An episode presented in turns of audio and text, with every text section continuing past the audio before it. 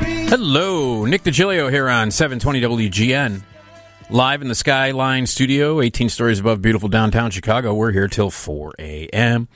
It's a late Thursday night going into Friday, and uh, that means all the regular Friday features, straight out of context, Nick D Show Spies, You Big Dummy, Fly Jams Friday, will happen after 3 o'clock. Uh, Edward McLennan, uh, Ted, as we call him, is going to join us um, to talk about a bunch of stuff. He is a uh, he's a, a terrific writer, and he uh, he writes uh, a bunch of stuff, mostly about the Midwest. So we're going to talk with uh, with Ted a little bit later on. Uh, our great friend Esmeralda Leon is going to join us uh, at one o'clock, and she'll stay with us through the entire show during the Friday features and all that stuff. So she'll be our third vote for the big dummy. Um, we always play some classic Johnny Carson. You can watch the Johnny Carson show uh, every night on Antenna TV, and we always play back clips, you know, uh, interviews or stand up or sketches. Uh, we're going to play back. Do we know what year this is from, Tom? 1975. 19 Wow, really? 1975, the Muppets visit the Tonight Show. Now you know that's going to rule. I mean, that's just right there. Just saying the Muppets visit the Tonight Show is joy. so that's coming up. We are going to talk about a very creepy clown motel that is available and I was wondering if anybody would actually actually stay there. Um, and men are starting to fall in love with their smart speakers. People, you know, they're all stuck inside, so people are falling in love with Alexa. This is a weird time, man. It's just weird. 312 981 7200 is the phone number on the Team Hochberg phone line. Uh, that's how you can get a hold of us if you want to jump in. My first guest is, is, is our good friend Jeff Tuckman, who joins us once a month. Um, he talks about everything that's uh, coming out on the Blu-ray and the DVD and all that stuff. And uh, we always give away some really cool stuff when Jeff uh, is is here. We got some trivia questions for you, and we're going to give away some really cool things uh, this morning. And if you um, are wondering when something is going to be released or if it's available on DVD or Blu-ray, call us right now. The phone lines are open at 312 981 7200. Uh, If you can't think of the title of a movie, this is always something we try to do when Jeff is here. Can't think of the title of the movie, but you can describe it to us uh, or uh, say who's in it. Uh, call us up at 312 981 7200. Let's say hello to Jeff. Hello, Jeff. Hey Nick, how you doing? All right. How are you, buddy? doing great. Yeah, good, good, good, good. Thanks for being on. I appreciate it. My pleasure, buddy. Yeah, it's always fun to have you on. Uh, how long you been in the uh, in the in the you know the the video slash business? A long time. Yeah, It started uh, in the uh, '80s. yeah, You know, it helped uh, open up the very first video store in Chicago, and uh, stayed with it. And uh, you know, so uh, video continues. It's just we don't have we don't have stores anymore. right. but we we do have you know uh, thank God for Redbox. It's So I mean, at least titles are available, and the people are buying so much online that uh, Yeah. there's so much. So and the business continues to be strong, um, and and 4K is starting to have a little bit of action as as more and more titles come out, classics. You know, like last month we gave away Top Gun, which uh, has been revitalized again. Yeah. Yeah, yeah, and people are people are very you know because of the, the, the pandemic. Obviously, the sequel wasn't released when it was supposed to be. They're, they they keep pushing it back, but people were so excited uh, for Maverick Top Gun two, uh, and now obviously we have to wait. But uh, that that also generated much more interest in the original Top Gun. Oh yeah, and then coming out in, in 4K, it looks in, so great, and it sounds great, and all these extras and absolutely great. Now, wh- is 4K are the 4K players coming down a little bit in price? Yes, they are. You know, they it's like anything else. Nick, you remember uh, when even Betamax came out? I mean, they started at uh, I think a thousand dollars. Yeah, I, I remember my parents probably we had a you know one we had a the a VHS player like we we were pretty early into the game 80 81 I think is when we had a we uh, we got a VHS player and it weighed about 500 pounds Jeff Oh yeah, and, And it it was, was- as big as a car. yeah, it was huge it was huge and it had wood paneling on it and uh, it was a top loader so you'd press the button and the thing would bump it would pop up and uh, I I'm guessing my parents pa paid a grand for it. Uh, that that would that would be my guess. Oh, I'm sure of it because I think if you remember, uh, this goes back a long way, but blank tapes were like twenty five dollars. Yeah, they were. It was ridiculous. And the same thing with DVDs. When DVD players came out, I paid two hundred fifty dollars for my first DVD player. Oh yes, I was like, you- you look back at that and you're like, uh, two hundred fifty dollars for a DVD player. oh yeah. I mean, I mean, when- even when I think about the, uh, you know, I was in the record business for a lot of years, Yeah, and if you think about turntables, um, you can get a Bang Olufsen worth was twenty five hundred dollars for a turntable. Oh my god. For, for, I mean, well, those are really audio files, you know. Yeah, yeah, yeah, yeah, yeah, yeah. And, and so, yeah, but any any new technology when you start, you know, it, it's just it's you know, no no different than I, I, I look back at um, one of the businesses I was in also was a satellite business. When when I was in, uh, I used to install ten foot dishes Yeah. in yards. Look at today, how small they are. Yeah. Yeah, yeah, yeah, absolutely. Well, by the way, uh, Jeff, uh, tell tell tell us what we're giving away uh, uh, this morning. We have a great, great gift we're giving away. We have uh, the 30th anniversary of Back to the Future trilogy. Um, that's in a beautiful, beautiful case that not only do we get um, all three movies, there's a great bonus disc with just hours and hours and hours of bonus features, stuff that you've never seen before. Wow. Even if you know these movies backwards and forwards, you're going to see stuff you've never seen before. That's great. That's great. So we got the Back to the Future trilogy with, that we're giving away with all kinds of extras and all kinds of cool stuff. Back to the Future, one of my favorite movies of all time, Jeff. Truly. Oh, absolutely truly. great. And, and Nick, you know what's amazing about it is doing my research to realize Back to the Future stayed number one box office. Get this now for three months. Wow. It- It's unheard of. Yeah, that's nuts. Okay, Jeff, hang on, all right? You got it. All right, Jeff Tuckman is with us. We've got the Back to the Future uh, package to give away. It's all three movies and a bunch of extras on a, on, on another disc. Uh, great, great, great trilogy, and uh, and the the original Back to the Future, one of the greatest movies ever made.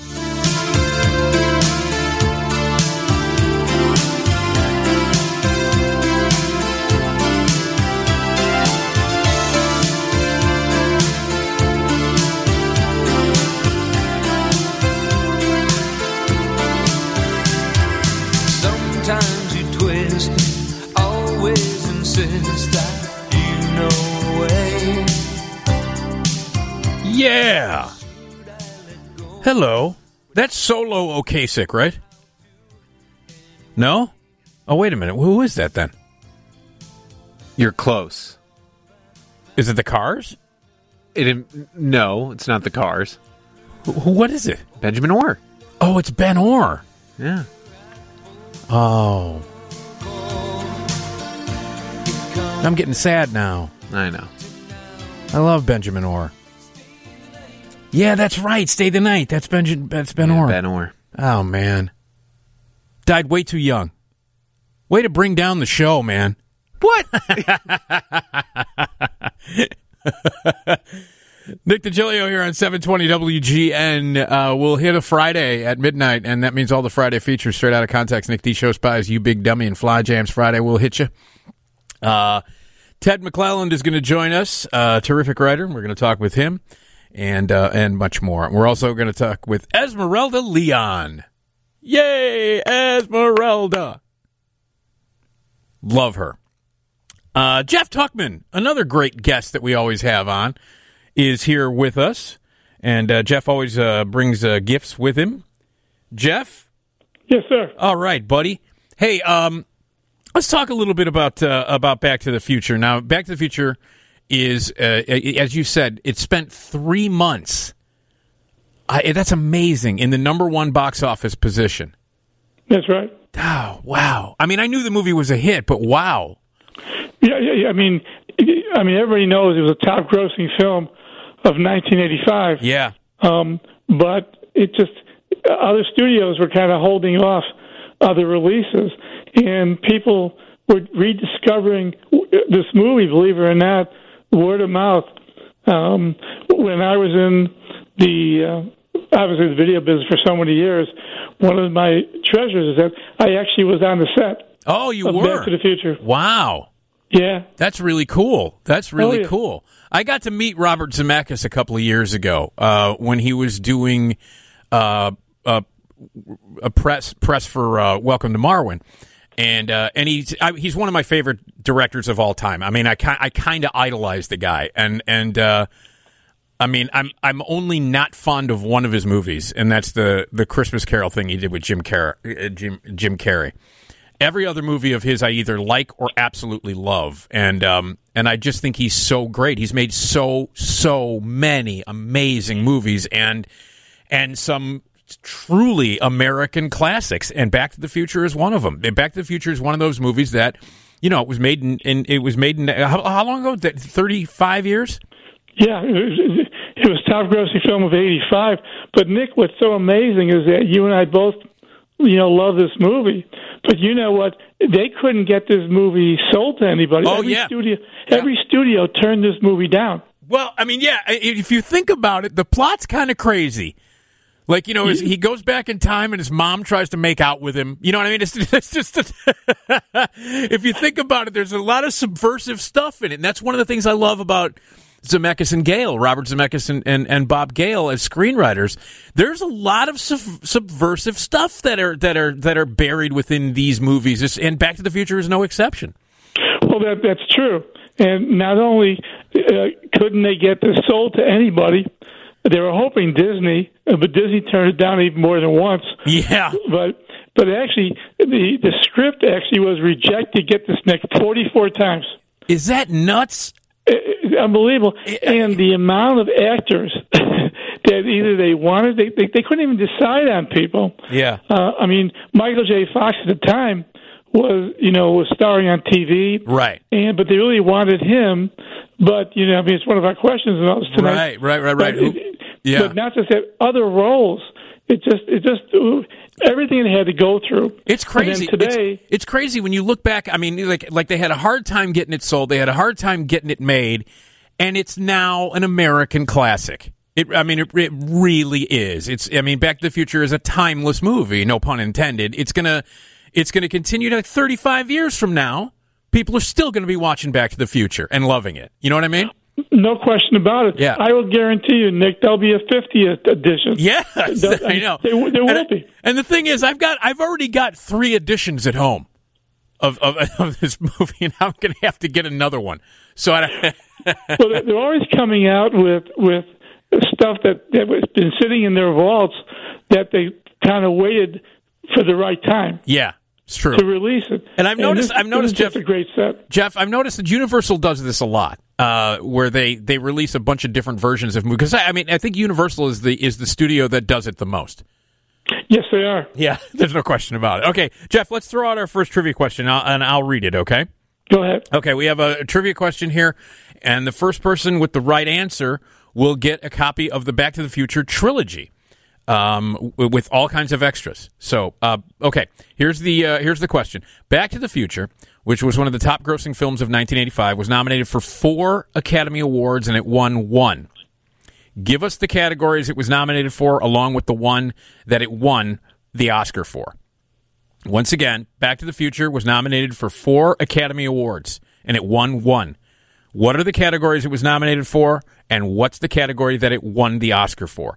312 981 7200. 312 981 7200. First person through with the correct answer uh, will win. And uh, and also, if you have a question for Jeff, something uh, the, you can't think of the name of a movie, if you're wondering if it's available, 312 981 721. But first person through with the correct answer. Uh, Back to the Future was nominated for four Academy Awards and it won one. What were the f- categories it was nominated for and which one did it win? 312 981 7200. First person through will, uh, will win. Uh, so uh, this is the whole, d- Jeff, this is the whole trilogy, correct? Yes, sir.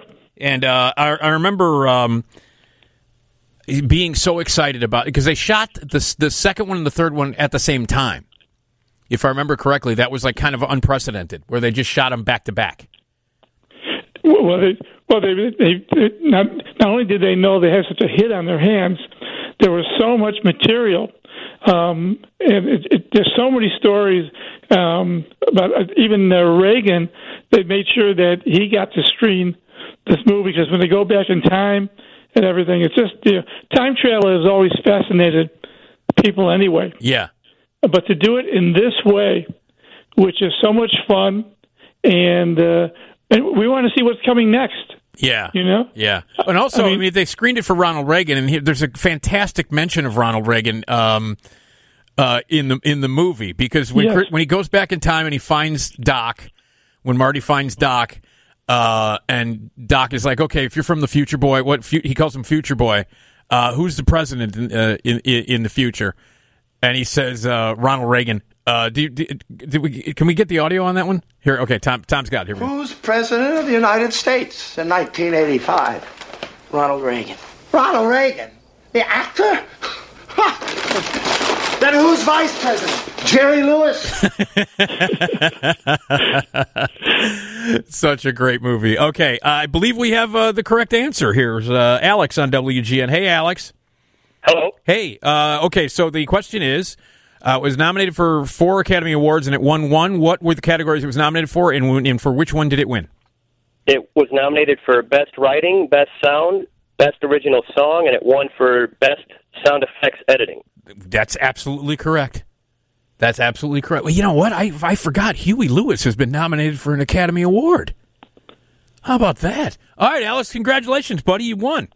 Thank you. Okay, hang on. Alex, hang on. I forgot that Huey Lewis has been nominated for an Academy Award. The Power of Love, right? That would have been And the. the uh, song was a big hit. yeah, so it was a huge hit. Huge hit. So, uh, and Huey Lewis is in the movie. Yes. Yeah, he's And in the it's- movie. He's uh, he's the, he's the teacher with the bullhorn who says, "You just are uh, just too darn loud." That's uh, that's that's Huey Lewis. Do you remember the first time you saw Back to the Future, Jeff? Oh yes, I do. I mean, I, I thought it was not only did I think I think it was great, because people, you know, always talked about the special effects because nobody went to see it didn't know something about the movie. Mm-hmm. Um, but I just thought it was so well made. Uh, I tell you what, I thought it was so well acted too. Oh, yeah. it was really cast well. Yep. And Every, everything about this this movie caught our attention. I mean, think about it, Nick. To stay number one for that long, Yeah. you know, you, they kept attracting uh, attracting new people to go to the theaters to see it. Yep. And the movie played so well at the theater. Yes, it plays great at home too. Um, although now I think it looks better than ever. Yeah. Um, and I'm finding myself enjoying this all over again. Yeah, I mean, I, I, I mean, I just it, it is truly one of my favorite movies of all time. And I remember the first time I saw it was at there used to be a screening room, and I'm sure you know this, Jeff. There used to be a screening room um, in the Chicago Theater building. In the Chicago Theater, you would take your the old rickety elevator up to the uh, up to the eighth floor, and they had a 50 seat screening room uh, in the Chicago Theater, and they would screen movies there. That's where I saw Back to the Future for the first time. Um, and I'll never forget, I was sitting next to Roy, Roy Leonard, and we both, when it was over, we both just kind of looked at each other and went, wow. And, you know, Zemeckis is a Chicagoan, and, and you know, and there's, he's got a lot of ties to this city. Um, and uh, so it was just it was just great to see a local boy make uh, what turns out to be you know a, cl- a classic movie. I just I'll never forget it. I'll never forget it. Chicago Theater up uh, uh, it, the, it, it was uh like above the balcony of the Chicago Theater. This they had a fifty foot sc- uh, fifty seat screening room. And it was- it was it was just nuts. And there was also here's a, a little tidbit uh, also for you, Tom. This screening room was you know was in the Chicago Theater and it was above it, you know, all the way up like the I think nine floors up or something. But if you took the elevator to the sixth floor and you got out, you when you walk out of the elevator, you're in the balcony of the theater. yeah, so it just it was just so cool, man. And it was an old rickety, scary elevator. Not a big. I'm not a big elevator guy in the first place, but this one was like very shaky, and you're like, ugh. But uh, I got out. I got out. I remember, I'll never forget this. I went to a screening and I got out at, at the sixth floor because someone said, "Hey, get off at the sixth floor and watch what happens." And I got out the sixth floor, and it, you walk out, and there you are. You're in the beautiful balcony of the Chicago Theater. So I walk out, and I sat down and I watched half of Purple Rain. They were they were showing Purple Rain at the time. so, all right, Jeff, hang on, okay, buddy. You got it. All right, Jeff Tuckman is here. Hey, by the way, uh, the phone lines are open. If you are wondering if a movie is available on DVD, we can help you. Uh, if you're wondering when a movie is, or if you can't think of the title of a movie and it's making you nuts, and you can describe it to us or tell us who's in it, we'll help you out there. If we don't know, if Jeff doesn't know, My listeners know because I have the smartest listeners on the planet. So it's 312 981 7200 for any and all of those questions and all of that stuff. And we'll talk more about what's coming out. Je- Jeff is going to preview uh, a whole bunch of stuff that's coming out on DVD and Blu ray. And again, any of those questions, you can't think of the title of a movie or wonder when something's going to be released. Phone lines are open right now 312 981 7200. We also have two more sets of the Back to the Future trilogy to give away uh, right here on 720 WGN if you can answer a trivia question. And that's all coming up right here on 720 WGN.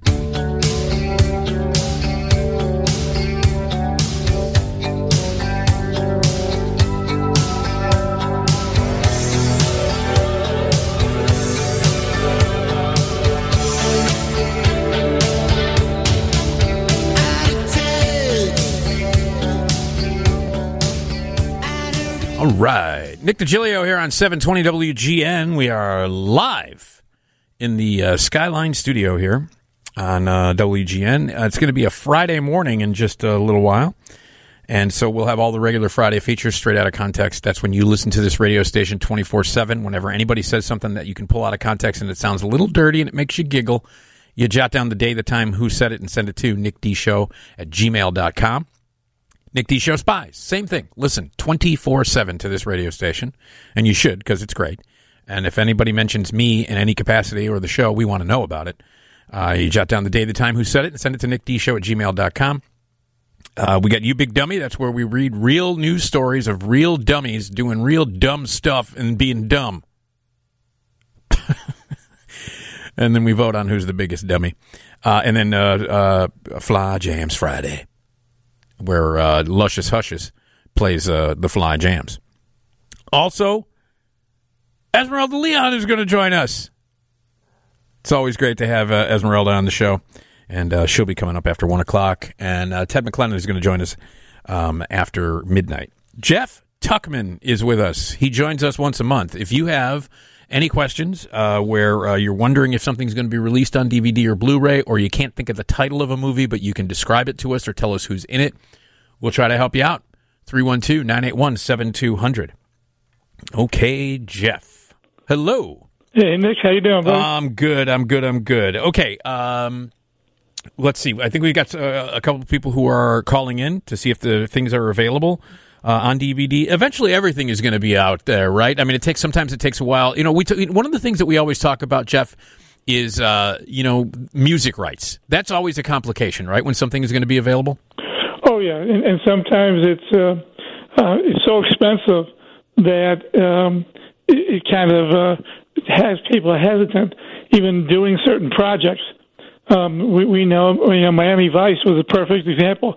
It took so long to come out because it was so expensive Yeah. to clear the music rights. Yeah, I remember. Yeah. I remember. You know, because we've you know obviously you've been you've been up, appearing on my show for many, many, many, many, many years, and uh, we take phone calls from people. And for a long time, people were calling in saying, "Hey, when is Miami Vice going to come out?" When is it going to be released? And it was it was that was simply because of the music rights because they used a ton of songs in every episode of Miami Vice.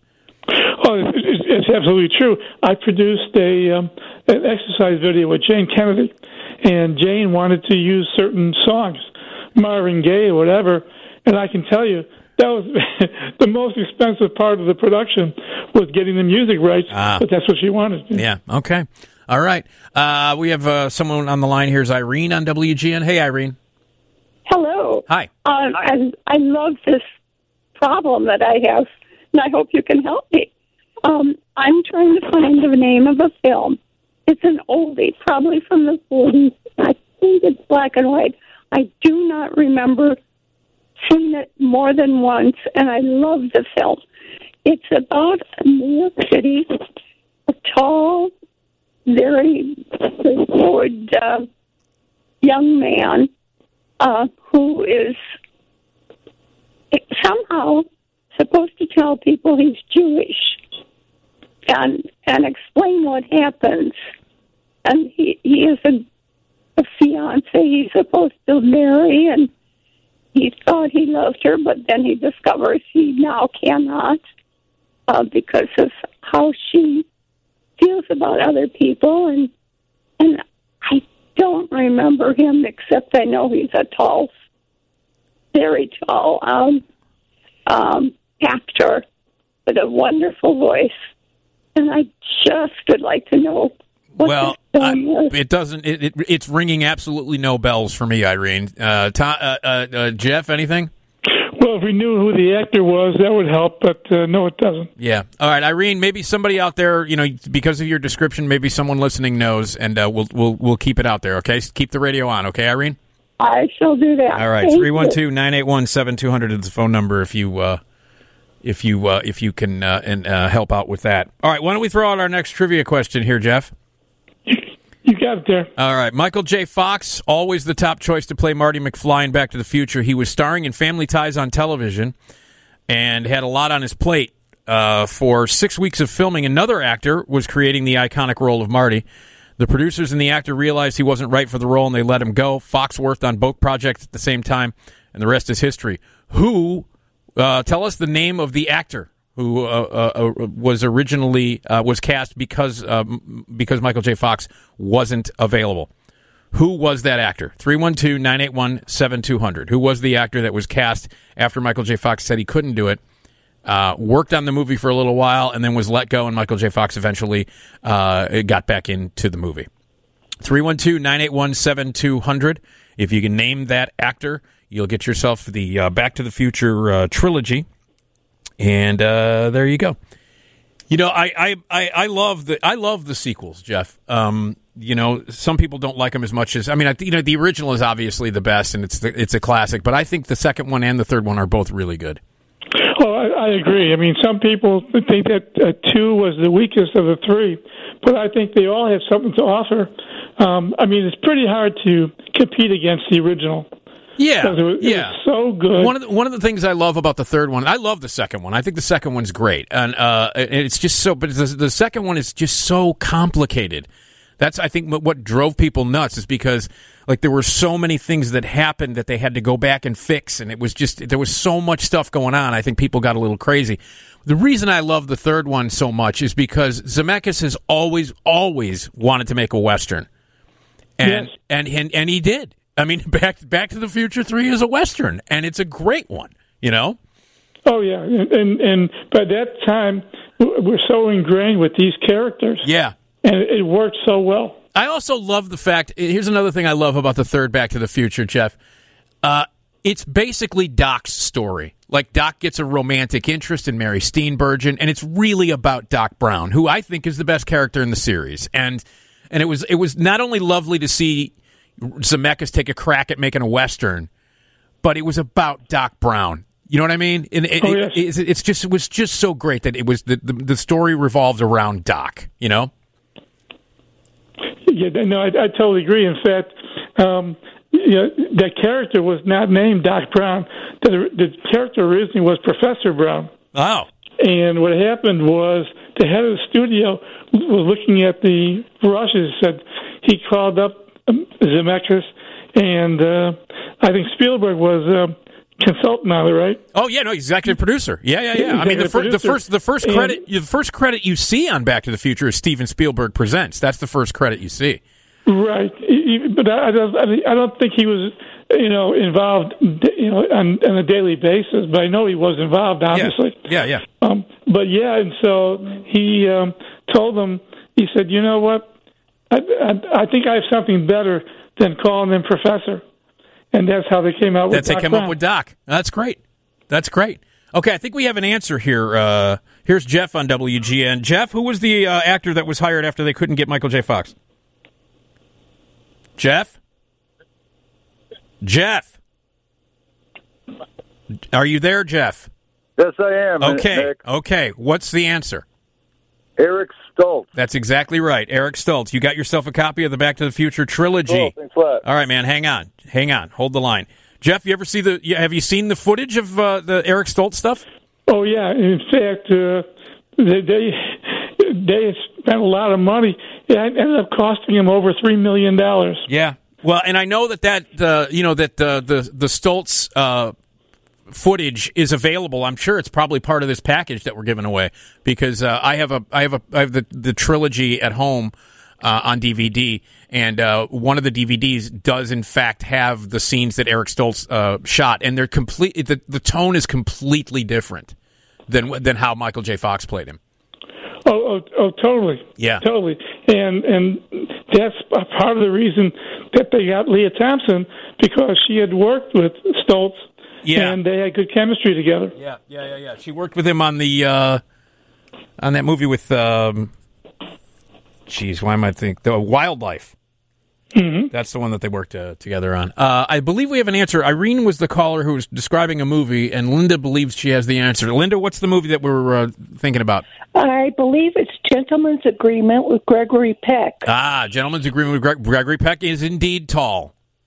Yes. Yeah, there's no And, question about it. uh, He was a newspaper man or something, and he was interested in seeing about anti Semitism and that. Oh, that's it. Yeah, that's Gentleman's Agreement. Yes, of course, that's it. And, and it is uh, available. And it is available, Jeff. Right? It's available. Yes. Okay. yeah, that, that was a pretty good movie. They should show it a little more often on TV. Yeah. And uh, another thing is, a couple weeks ago, I was watching this channel, uh, 363 on Comcast. It's called M Movies, and they had a movie called "It uh, It Walks at Night" or something.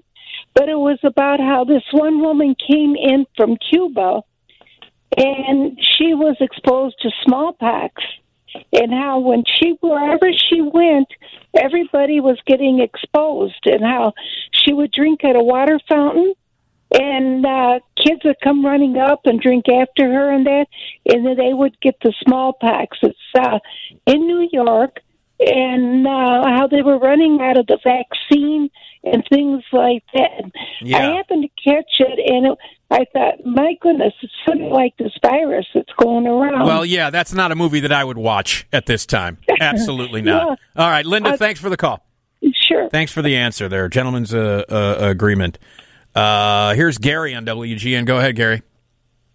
Hi, I got a question for Jeff. It's about a Cinemax series. It was called Girls Guide to Depravity. It's partially filmed in your city there, I believe.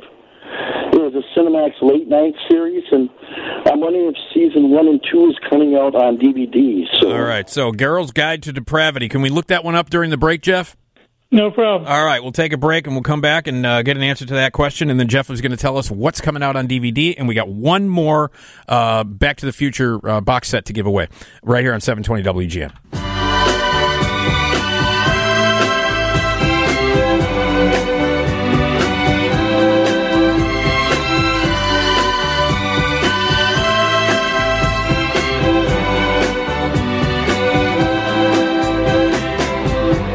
My mama told me. Right. She said, son, please. Hey, Nick DiGilio here on 720 WGN.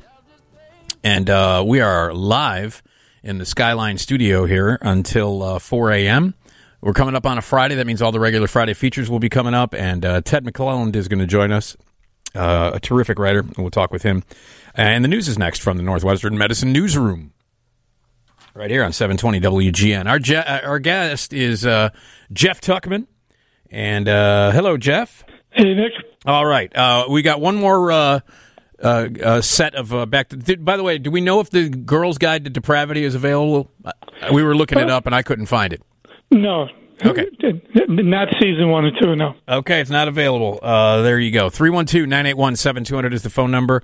Okay, we got one more uh, trivia question here. Um, uh, there were 19 actors considered for the role of Doc Brown, played by Christopher Lloyd. Give us the names of three of them. So there were 19 actors who were considered for the role of Doc Brown, eventually played by Christopher Lloyd. Can you name three of those actors who were considered um, uh, that uh, uh, for Doc Brown? Uh, oh, now what, what, what do you what, what's going on? Uh, Oh, so we just had someone call in. They weren't able to stay on the line, but they've got a question for Jeff, so I figured I'd pass it along. All right. Uh, this is from listener Nick. He wanted to know, Jeff, uh, is the rest of the Love American Style series going to be coming to DVD? He mentioned that season one is available on DVD, but the, is the rest of the series going to make it to home media? good old love American style. I think it will because it has a it has a big audience. Um, but right now they haven't uh, They made don't- other announcements. They don't have a date or anything yet. No. Okay. Love American Style, by the way, that's where Happy Days uh, is a spin off from. Some people don't know that, but Happy Days is a spin off of Love American Style. So, uh, all right. Uh, and our trivia question is out there 312 981 7200. Uh, There were 19 actors considered for the role of Doc Brown, which was played by Christopher Lloyd. Give us the name of three of the actors who were considered for the role of Doc Brown. Three of the 19. 312 981 7200. All right. Um, all right, Jeff, what we got coming up?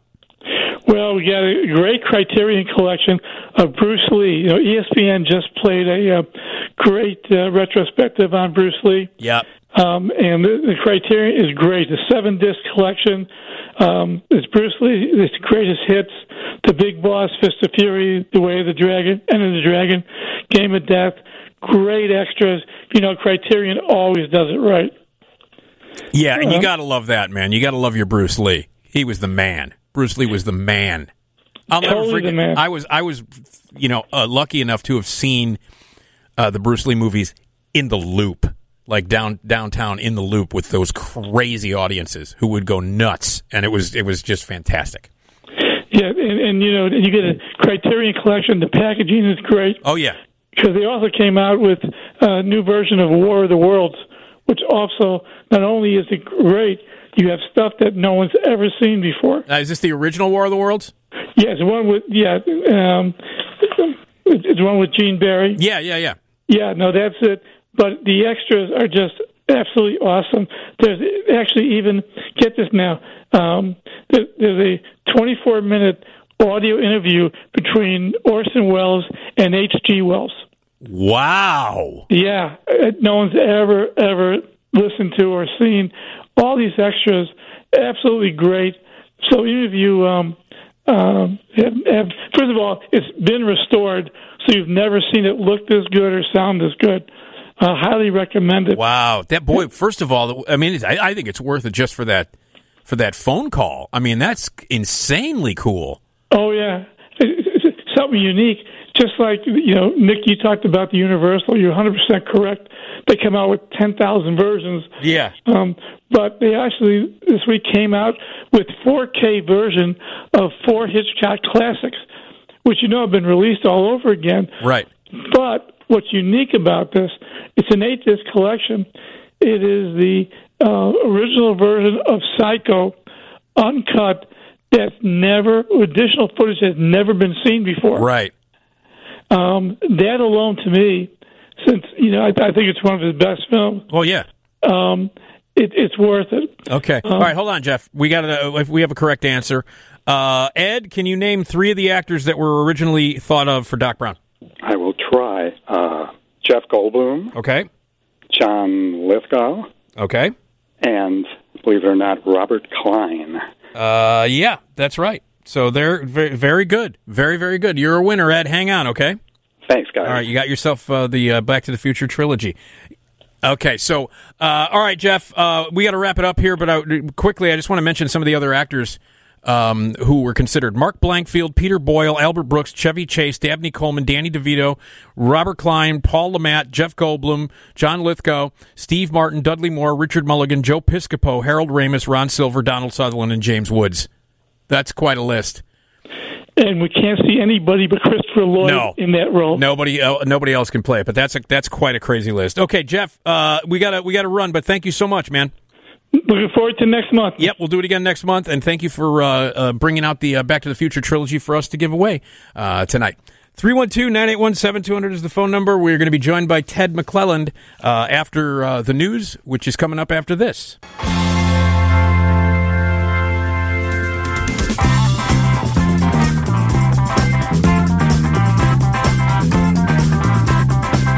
After midnight, we're gonna let it all hang down. After midnight, we're gonna chug a lug and shout. We're gonna stimulate some action. We're gonna get some satisfaction. We're gonna find out what it is all about. Hello. It's officially Friday. Tom, it's Friday. Well, I haven't consulted the date gremlin yet. Oh, the date gremlin. Yes, we discovered that there is a, a date gremlin in the producer hut. In uh, in Tom's pr- producer hut. that consults you on what date it is and what day it is. Yeah, hold on one l- one sec. Let me let me just see what he said. All right. Yeah, it's Friday. Was that American Werewolf in London? Uh, no, that was the date gremlin. Oh. But was it American Werewolf in London? No, it was a tiger. Oh, because it sounds like one of the. Th- it sounds like one of you you know the that insane dream sequence in uh, the nightmare sequence in American Werewolf in London, where the where the Werewolf Nazis and everything. like Yeah. Oh, that? yeah. Kind of sounds. that that scene is nuts. It is. God, that's a good movie. No, that was a great big bloody Bengal tiger. That was a big Bengal tiger, huh? Yeah. I'm not good at identifying animals. Clearly, I thought it was a poodle. There, there's, a, there's a segment. What animal is it? What animal is it? With Dr. Nick.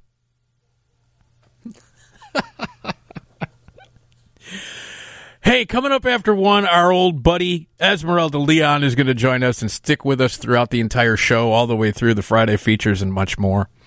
We always play back some uh, classic Johnny Carson. You can watch the Johnny Carson show every night on Antenna TV, and I highly recommend it. The Muppets visit the Tonight Show from 1975. Um, we're also going to talk about a creepy clown motel that you can stay at if you would like. 312 981 7200 is the phone number here on uh, WGN if you would like to join us. Um, Edward McClellan, uh, who uh, goes by Ted, is a terrific writer. We uh, have him on uh, pretty regularly, and uh, we're here to talk about a couple of uh, new things that he's written. Ted, how are you holding up? Hey, well, I just took a nap, so I'm I'm I'm ready for the after midnight shift. Oh, okay. Well, good good thing. Uh, g- give everybody your uh, a little bio here. A little Bob. Well, you know, I write for uh, Chicago Magazine most of the time. Um, also, written for the Tribune uh, recently. Used to write for the Chicago Reader, so you know, if you've picked up something with uh, writing on paper in Chicago, I've probably written for it. Got it. And you've written books. Yes, I've written books. Uh, probably the most recent one is uh, How to Speak uh, Midwestern, which uh, you know talks about the, the the origin of many Midwestern terms like uh, you know bubbler and and a and and dibs and uh, and a word we can't say on the radio. It, it, it begins with a J and ends with an F. Yeah, it's my and favorite has word. and a golf in the middle. Yeah, it's it's my favorite. It's my favorite word of all time. As you know, Ted, it's my I favorite. wrote an article. About, I wrote a a, uh, a thorough article uh, about that for Chicago Magazine, explaining why it, it is not obscene. So so you can you can go look that The up. thing about it is that word, which we can't say uh, on the air, it starts with a J and ends in an F, and it's my favorite word of Yeah. all time. Um, is that I always thought until j- some, some years ago, I always thought that the origin of that word was here, but it's Pittsburgh. It's Pittsburgh, and, and it, it it's uh, it comes from a Scots Irish term, jag, which means thorn. Yeah. You know, I mean, it's, it, it, prick. You know that you know the band from Pittsburgh, uh, Jaggers. Yeah. who did the rapper? Oh yeah, Uh, yeah, yeah, yeah, They they took their name from that. That has the root for that word that we can't yeah. say on the air. So it means you know somebody who who just kind of you know annoys you, like, like, Yeah. you know somebody who pricks at you like with a thorn. Yeah, yeah. That's all it means. Yeah, I you know I got to say that I, when I found out that its origin was indeed Pittsburgh, I was really disappointed. I was really Yeah. disappointed. You you thought it was Chicago's I word. thought it was Chicago's word. I was like, I yeah, mean, but I mean, but but you know it has a history in Chicago. Remember, you, there was a street gang called the Thorndale Jays. yeah. Yeah, I, I just I, I remember the the reason why I mean when someone said no, it, it was a, f- a friend of mine who was from Pittsburgh said no, man, that's our word. We you know Yeah. it, it originated Yeah. in Pittsburgh, and I was like, what? Because Well, it, I, it finally made it into the Oxford English Dictionary. oh, it did. Just a few, yeah, just a few years ago, and it, it, the entry says chiefly in Western Pennsylvania. Really? So, yes, yeah. Uh, Chicago didn't even get credit uh, for helping to popularize her. But yeah, as far as I know, those are the only two cities no, you, in which that word is used. and there's no question about it because I've used that word in uh, in other cities, and people are like, "What is that?" Yeah, and I I had to explain to them what what that was. So there are drivers who cut you off on traffic in other cities, right? yeah, it was pretty much. and you use that word. Yeah, Tom, you a fan of that word? Big fan. Uh, used it in Iowa recently. And how did they respond? They were like, "Ugh, "God, you're so Chicago. You just have to be. You're t- t- you live in Chicago. You gotta be so Chicago." I was like, Right. "Yeah, I do." Um, I've uh, e- every you know you know you know Tom. I don't know if you know this or not, but every play that I've ever written has that word in it. Wow.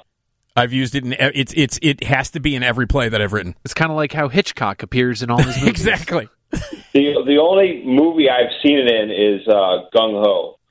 You know that movie? Yeah, Michael with Keaton? uh, with Michael Keaton. Well, Yeah, and you know and- what? and You know he- what? You know what else? It's in well because Mamet's Mamet David Mamet's a Chicagoan. It's in Right. uh, it's in Glengarry. Oh, Is it okay? all yeah, right, I need it's to in, watch it's that in, one it's again. in Glengarry. Yeah, yeah, yeah. yeah. So, Okay, it's just such a it's it's just such a great word. I you know that's gotta be that's a better movie than Gung Ho. Ah, kinda. Yeah, just a little. Yeah. It's a little bit better than Gung Ho with Michael Keaton.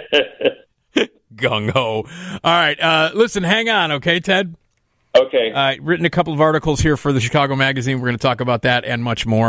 And I think we'll dive in a little bit more uh, uh, to how to speak Midwestern uh, and talk about some of those exclusive terms that are uh, uh, Midwestern oriented. And if you want to jump in, it's 312 981 7200. 312 981 7200. It's Nick DiGilio on 720 WGN.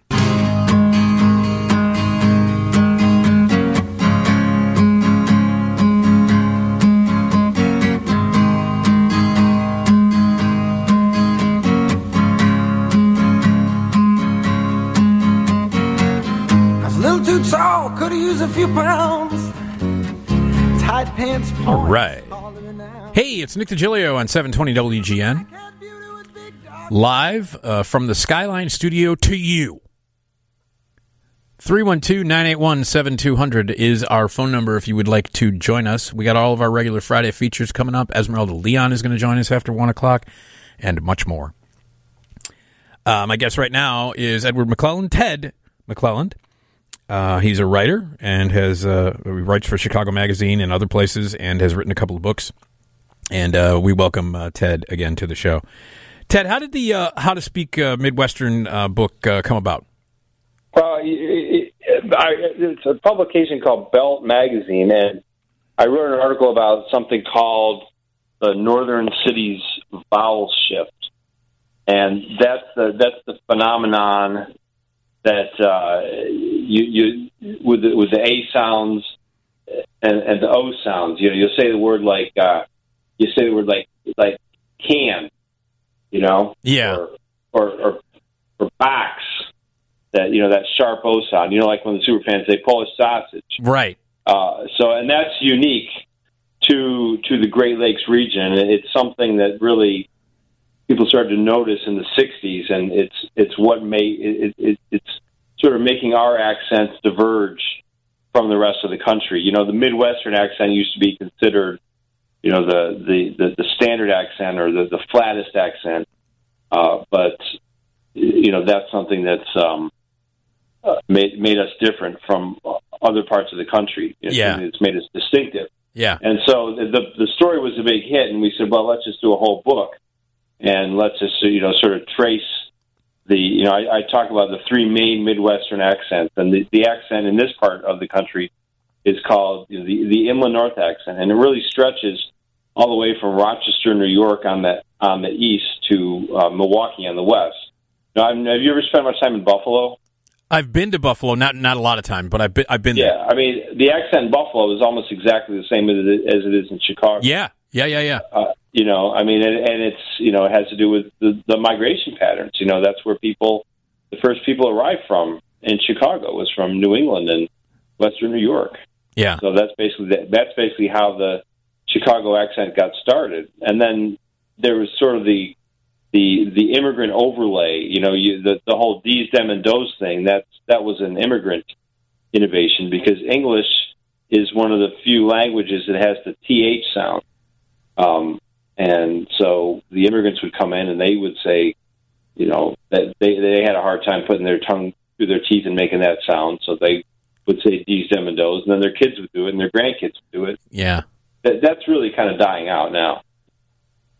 Yeah, that's true. That's true. You know, it's it's interesting because you know, like I, uh, I don't think I have an accent, but I've gone to different parts of the country and people say, yeah, you have an accent. You have a Midwestern Sure. accent, and and yeah, well, you know, one thing I said in the book is that uh, accents are an important part of Midwestern identity, of, of regional identity, and a big part of Midwestern identity is believing you don't have an accent.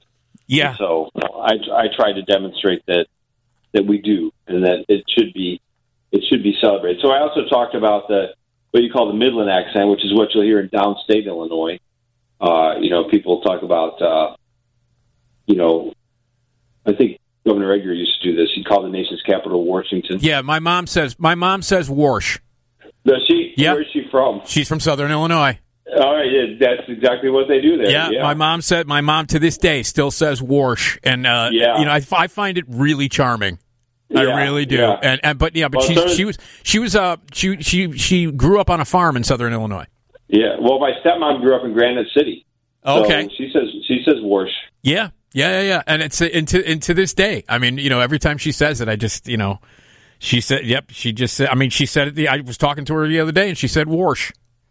But you know, one one weird thing I found was about St. Louis that you would expect St. Louis to be like that, and apparently, you know, some older people from St. Louis will talk that way, but now the St. Louis accent has sort of become uh, very much like the Chicago accent because of I fifty five and Oh, sure. that connection between the cities. You know, I always used to wonder why you know John Goodman. Uh, he, when he was on Roseanne, he did, he sounded so much like he was from the Chicago area Yeah, you know he's from St. Louis, yeah. and and that's why. Yeah. That's interesting. That's interesting. Uh, you you know, you you just mentioned that uh, t- uh, uh, accents and and and things uh, change. Uh, uh, Does, Right. does that happen? Does that happen pretty regularly? Does it happen a lot? Yeah, yeah. I would. I mean, it's like every generation has its own sound. Like every generation has its own slang, and and its own music. Like you know, like we're talking about, um, there, you know, what you call the what you call the classic Chicago accent really kind of peaked with the World War II and the the baby boomer uh, generations. And you know, uh, I think only really in certain neighborhoods are you really hearing young people still still doing it. The the one the place I like to go to really hear the Chicago accent is there's a, a tavern. Uh, at, it's a, a hundred a hundred and Western, um, uh, and called Ron's Tap. Okay. Um, uh, and you know, I, I I've been there a couple of times when the Bears the Bears are on, and you know, you hear guys shouting across the room like, uh, you know, uh, hey, what are the squares for this quarter? Yeah. Uh, a zero and three. Right. Right. right. Yeah. It's funny. I But, mean, you know, it's mainly it's mainly the you know kind of the it, kind of the you know great gray haired guys. You know, yeah. Yeah. Yeah. Yeah. all the guys who still haven't gotten over Harold Washington. Right. It's funny because you know, like that the the super fans thing, you know, has you know, obviously is ha, has been ingrained in the in, in pop culture uh, Yeah. for for for many years, and um, there is a certain truth to it. I know it's exaggerated and it makes Chicagoans look a little dumb, right? Uh, but it's it's based in a reality. You know what I Yeah. mean? It's it's absolutely based in reality. There are guys like that i- in Chicago who talk like that who, and who exist. But supposedly that was one of the reasons why D's Dem and Doe's started to kind of decline because people realized that it was being made fun of. Yeah. and they, they got self conscious about it and and stopped doing it. I mean, that's what one linguist told me. Yeah, because of because of that sk- because that recurring sketch. Exactly. Yeah, the super fans, It, it- uh, it, just held, held up a mirror uh, to to Chicago. Yeah, Um, I, I don't. know. One thing is, uh, how often? I've only heard this in Beverly, but do you hear many people say "use" anymore? Use? Yeah. No, not no, not that often. I've I mean I've I've heard it over the years. You know, uh, uh, for for many years I've heard it. But I just don't I don't hear it very often now. They say it. in Be- No. You say they say it in Beverly. Yeah, well, I, well, one time a friend and I were walking uh, up Western Avenue, and this guy's like, "Are you lost?" Wow. Oh. and I, th- I think it's a real useful word. It's actually It, the Irish invented it, you know, because English doesn't have a standard second person plural word. So the, when the Irish started to learn English, they say we need this, so they just added an S to you, and then they brought it over here. Uh, I mean, you we we can't say y'all because you know we're, we're Right. Northerners Right. and and I, you know, you guys, that's that. You know, some people say, well, that leaves out half the room. Right. So I, I, I, I have, my theory is that Yuz kind of fell out of favor because of Archie Bunker. Oh, okay. yeah, yeah. That's that might be true. Yeah. Yeah, but I, I, I, you know, I like it, and I, you know, I'm sometimes will. I've been using it with my kids sometimes, you know, when I'm trying to herd them around, saying, "Hey, you, you, uh, get, why don't you just get over there?" Yeah. both of you, both of you. Both of yous. The, yeah. the two the two of yous. Yeah, the two of you get, get in the Uh, kitchen. Yeah. Uh, what about yins? Why? Yins, that's a that's that's another one that's exclusive to Pittsburgh, Okay. uh, and you know uh, it's it's a contraction of Ewins. Uh, it's a Scots Irish thing, and you, you know they the kind of the Pittsburgh equivalent of what we call a D stem and goes die Oh, Okay. in Chicago is what they call a yinzer. A yinzer? A Yinzer, yeah. He- he- Yinzer's the guy. He's going to go downtown to, to to see the Stellars game, uh, and he's going to drink an Orange City beer. you know, Iron City beer. Orange City beer. Yeah, someone told me about a guy. They're doing a play in Pittsburgh, and they, someone had to say tire iron. Um, and of course, uh, in, in Pittsburgh, it, it couldn't do it because you just kept saying tar iron. uh, so they had to change it to Jack. Tararn.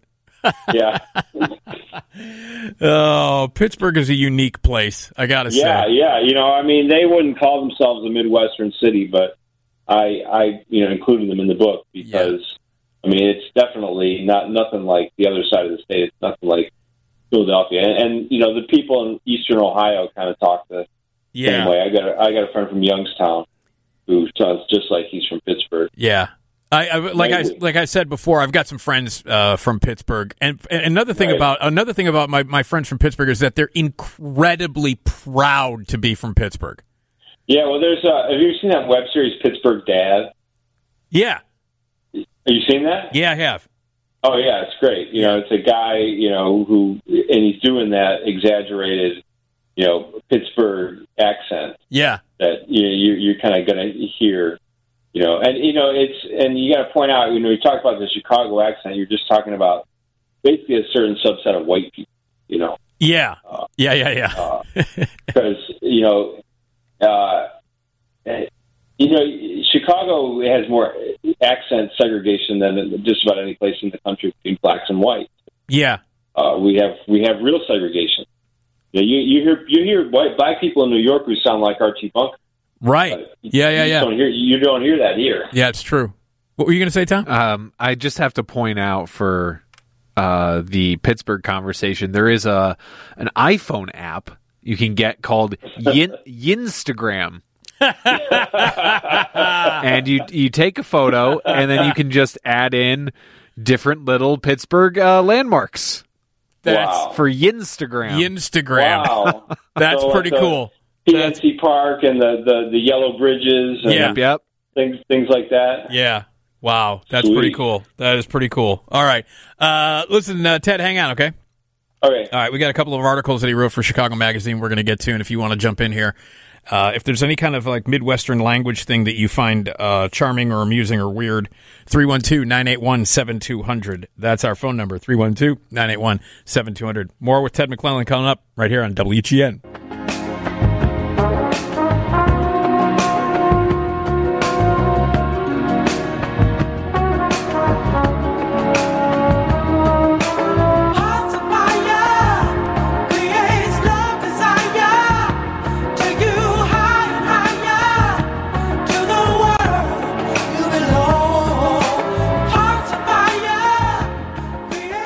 Right. Hey, it's I, I, I- oh, hey, it's Nick DiGilio on seven seven twenty WGN. We're live in the Skyline studio here uh, till 4 o'clock. It is a Friday morning. All the regular Friday features will be coming up straight out of context. Nick D. Show Spies, You Big Dummy, and Fly Jams Friday. And our lovely friend, Esmeralda Leon, is going to join us after 1. We'll catch up with her, and, uh, and she'll hang out with us through the uh, rest of the show, including all of our regular Friday features uh, starting at 3. 312 981 7200 is the phone number. Uh, Ted McClelland is with us. Uh, he is a writer. He writes for Chicago Magazine. He's written some books and uh, all around good guy. 312 981 7200 is the phone number. And here is Ted. Hey, Ted. Hey. Hey. Uh, I love this in, in uh, the bio here. It says you're a native of Lansing, Michigan, which is also the birthplace of Burt Reynolds and the Oldsmobile. Yes. I did not know that. I didn't know that Burt was from Lansing, Michigan. Well, you know, in, in his recent uh, biography, his last autobiography, uh, he he he kind of didn't like to. He wanted people to think he was, uh, you know, a good old boy. Yeah, yeah, From I, Georgia. I- yeah, I- yeah, exactly. I always thought I always thought he was from the South. Yeah, and he said in the book, he said if there's any if there's any confusion about my birthplace, it's my fault. I was born in Lansing, Michigan. I I I, I was I'm a Ya- a Yankee who wanted to be a, sou- a Southern boy. Yeah. So he he kind of he kind of denied his origins, but I guess uh, he he was calling a Michigan State football game sometime in the '80s, and he went over to the house where he lived for the first five years of his life. And there's a baseball team. I don't know if you've heard of this minor league baseball team called the Lansing Lugnuts. Oh yeah, yeah, yeah, yeah. I remember the name. Yeah, yeah. They they had a Burt Reynolds bobblehead night. Oh, they did. yeah, the first ten thousand customers got uh, bobblehead of Burt Reynolds as the bandit, and I called up my dad and and begged him to go to the game, but he wouldn't go just for a Burt Reynolds bobblehead. Oh, I would love to have a Burt Reynolds bobblehead. yeah, Oh, Hey, Tom, can you? I, I, I'm sure you could buy him on eBay. well, that's now. what I'm just saying. Tom, look at look up a Burt Reynolds bobblehead on eBay, Yeah. and uh, you know, and I'd love to. And, he's, and you said he was as the bandit, so he's got the cowboy hat on and everything. Oh yeah, yeah. And there was just a a, a baby rhino born at the zoo there, and some people tried to start a movie to name it Burt Reynolds. but it didn't take off. that's hilarious. That is hilarious. Did, did did you find anything on eBay, Tom? A Burt Reynolds Let's see. bobblehead. Was it for the for the Lansing Lugnuts? Yeah. Yeah, uh, you can get it for sixty-seven bucks. Oh man, It's going That's- I mean, I, I could have gotten it for seven bucks at the game. Oh yeah, no, you should have taken that Mm-hmm. Get in. opportunity. Does it look Does it look cool? I mean, it's cool. It's cool. I I don't know if Yeah. it's worth sixty-seven And, dollars. and, and the base says "Born in Lansing." Yeah, it's uh, Is that right? It's yeah, it's got the Yeah. little logo of like, uh, is there a channel ten for you guys or something? yeah, Channel Ten. Yeah, Yeah, Channel yeah. 10. And so it's sponsored by them, it looks like, uh, in Lansing. Born in Lansing, Michigan, says Burt Reynolds. He's got the cowboy hat. He's dre- he's dressed as the bandit. Uh, yeah, I mean, Lansing doesn't have a lot to be proud of since the Oldsmobile was canceled. So, no, it has Burt Reynolds. I'm going to say this for $67, I feel they, they're tacking on $10 shipping. I feel like Oh, that's wow. excessive. Yeah. That's I'm a lot. looking at. I just looked it up. Uh, This thing is cool. That's cool as Yeah. hell, man. That is that is Yeah. fantastic. You know, I have bobbleheads. I have a bunch of bobbleheads in my office here, uh, Ted. Um, Uh-huh. Yeah. And I would love to add that to the collection. There you go. There you go. Uh, All right. absolutely. And by the way, there's also. Did you know that? Uh, you know when I did when I googled this, you know what popped up?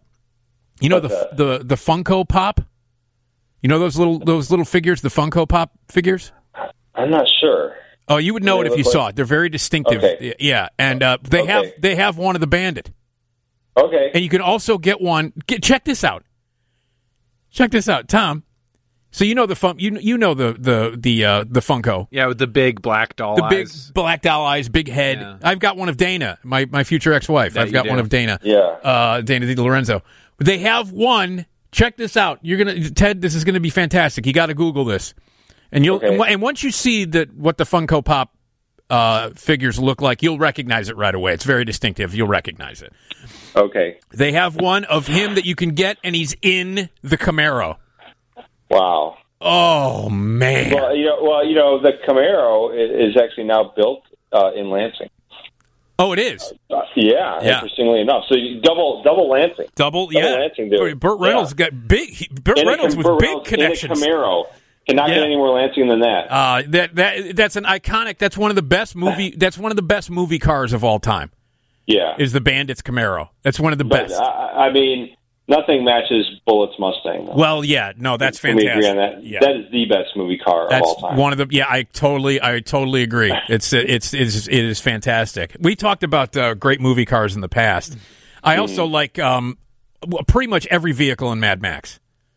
Like Yeah. I, every because they're I know all you're a big Mad Max. Oh my god, yeah. A big Mad Max fan. Yes, I am. It's uh, one of my favorite movie series, and, and Fury Road is one of my favorite movies ever. It might, it's, Yeah. I think it's might be the sec- second only to Phantasm to the Mm-hmm. to the movie that I've seen most. I've seen Fury. I can't tell you the number of times I've seen Fury Road. Well, I would say the Mustang is my favorite car Yeah, e- ever, and the the Mustangs of the, nothing matches the Mustangs of the '60s. I agree. I totally agree. And I, I totally agree with you. My favorite, ca- my favorite car of all time. My favorite car of all time is a Mustang.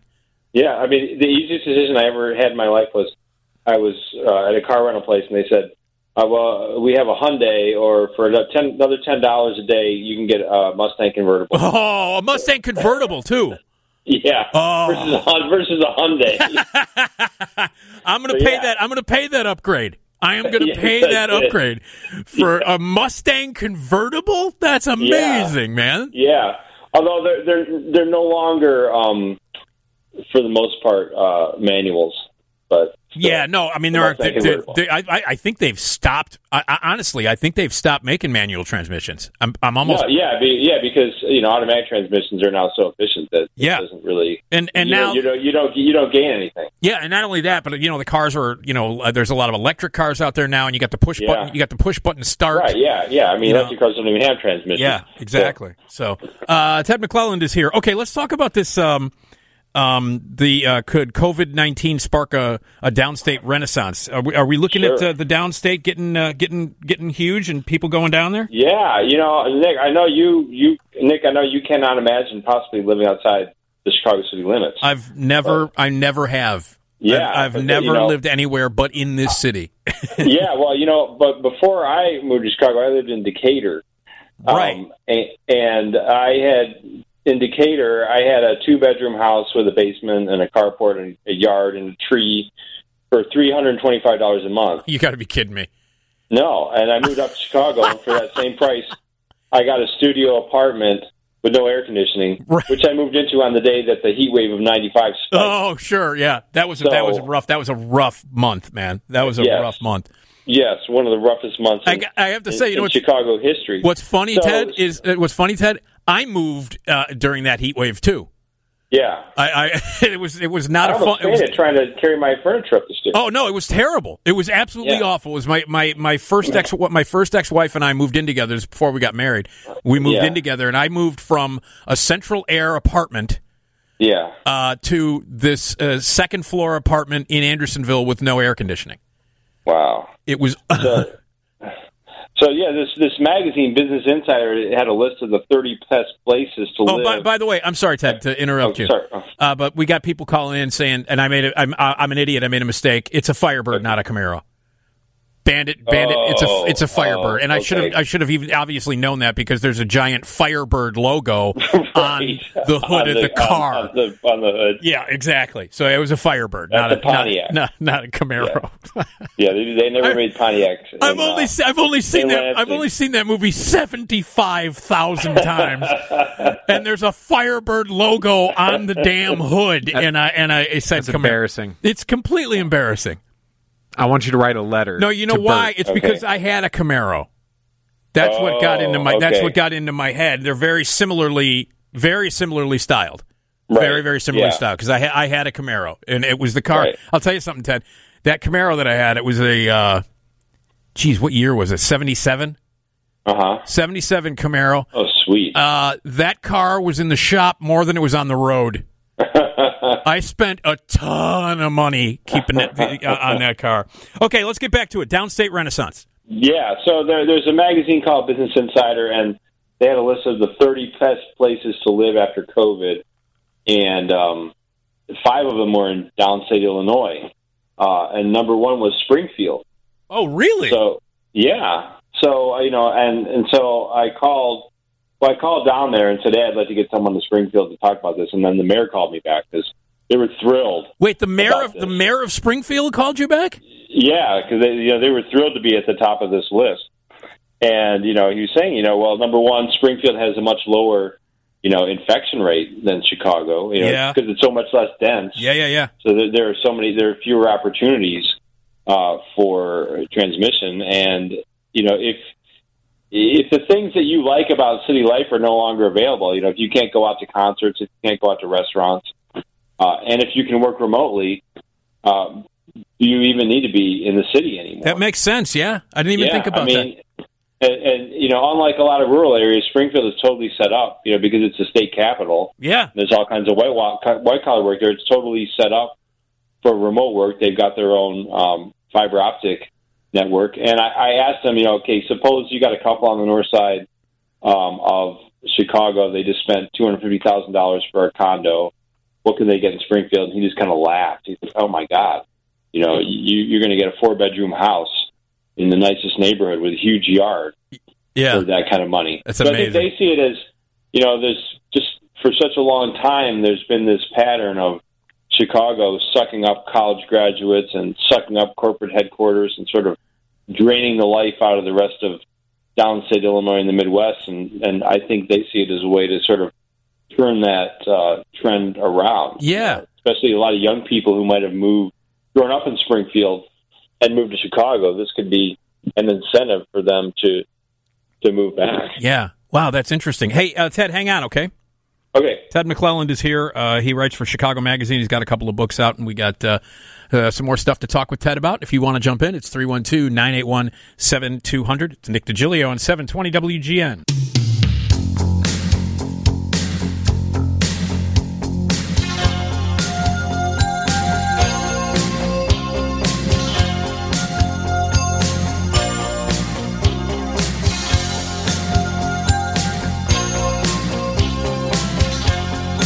Yeah.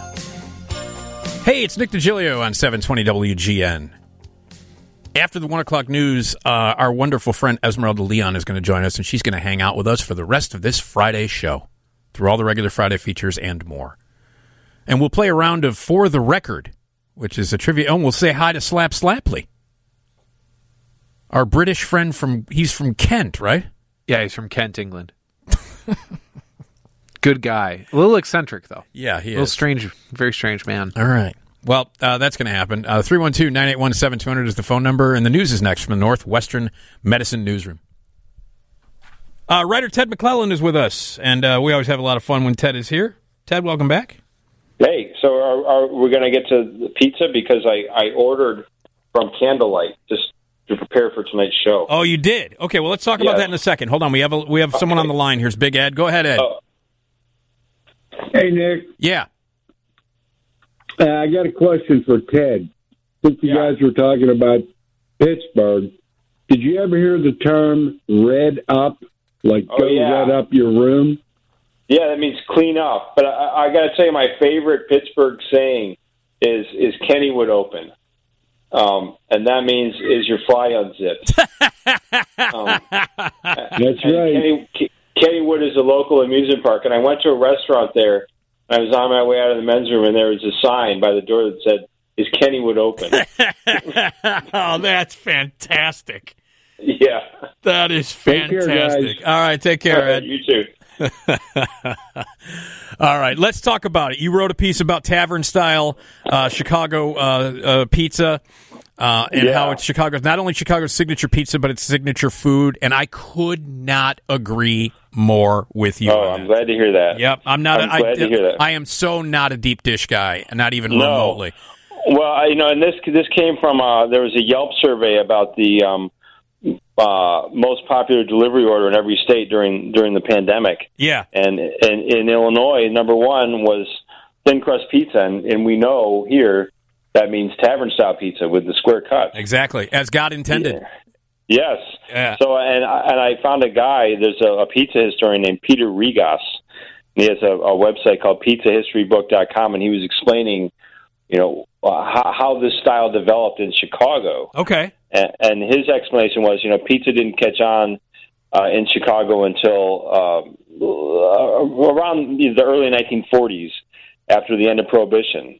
So it was served mainly in taverns, often as an enticement to drink alcohol. Exactly. And po- possibly because taverns didn't have silverware or plates, the owners sliced the pizza into little squares, which could be set on napkins. Right. And so the Chicago Tavern, you know, in, in New York, you know, you had a lot of the traditional pizza makers from the Campania region of Italy. And uh, but in Chicago, there were Chicago tavern owners were less beholden to old world traditions. You Yeah. know, the New Yorkers hand toss their dough and use rolling pins, but in, it, hand toss their dough. Chicagoans rolled their dough, and eventually they used mechanical sheeters just you know to get to get as much pizza made as quickly as possible. Right.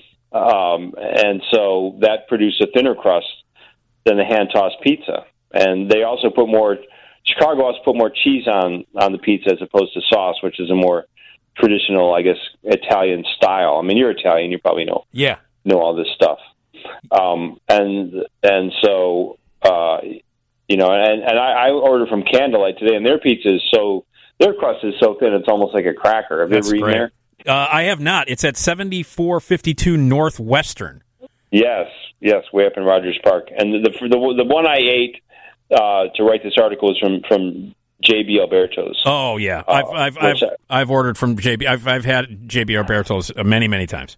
Yeah, which I I, I got to be honest, I like that even more. I thought that was about the best twenty dollars I've ever spent. Yeah, A- and I, I and I you know I know a lot of people because I've like a, you know it's, it's very this is funny because one of my friends that I was telling you about earlier from Pittsburgh, Mm-hmm. uh, when he orders a pizza i- here because he lives here now, when he orders a pizza, he insists that they cut it in triangles, not squares.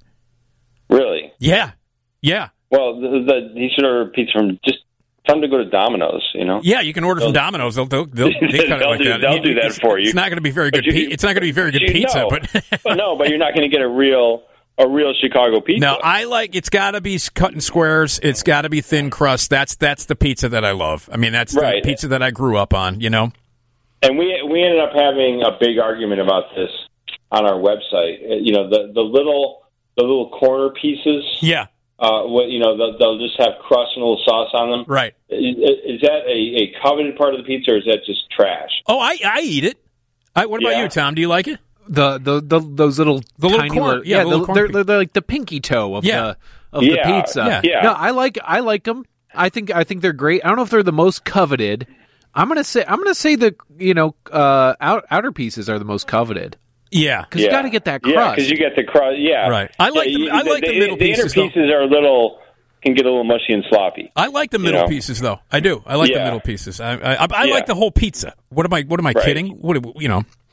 yeah. Well, and Ted, the, the, the, the owner of Candlelight, to the, we we talked about the corner pieces because I said that was the only weakness of the the tavern cut. He said you give that to the person you like least at the table, and you save the middle for people you like. Ted, I, I noticed in your piece that you were eating uh, JB Alberto's, correct? Right. So that was my go-to. Live. I went to Loyola, and that's you know, Right. right over there. Yep. That has to be my favorite pizza place in all of Chicago. And for their 50th anniversary, I waited two and a half hours to get a free slice and a T-shirt, Wow. and then I ordered JB Alberto's later that day. Wow. Yeah. Well, that's the you know, and and the owner, uh, his name of this is just a, such a great pizza pizzeria owner named Tony Troiano. Oh, of course. Um, yeah, he said they were doing more business than ever uh, during the during COVID. Yeah, I'm. Oh, Well, I, I've I've ordered I've ordered you know a few a, a few bunch of pizzas uh, in the past couple of Right. months, and uh, I order from uh, uh, um, Al's uh, Al's Pizza, Okay. which is uh, on Irving near uh, uh, near Gansett. Yeah, I mean everybody's got their neighborhood spot. I mean I happen to live in Rogers Park. I mean one one that and and I I've never have you been to Vito and Nick's or Nick and Oh Vito's? yeah, man. So good. yeah, I've never been down there. No, I'll tell you something. Let me let me tell you what what in the city because that's that's kind of a trek, Vito and Nick's. Yeah. But in the city, the best thin crust pizza ever is at John's Pizzeria on Western. Western and what? uh, Western near Margie's Candies, Western and um, s- it's a uh, oh geez, Oh, down like oh, Bucktown. it's- you know what? It's two thousand. It's two thousand Northwestern. oh, that's- so kind of Bucktown area. Yeah, it's the Yeah. it is unbelievable pizza. I mean, it's Wow. it is the best thin crust pizza that uh, that I've ever had. It's clearly the best thin crust pizza in this city. John's Okay. Pizzeria, two thousand North Western. Okay. It's so good. Tom, have you ever had John's Pizzeria?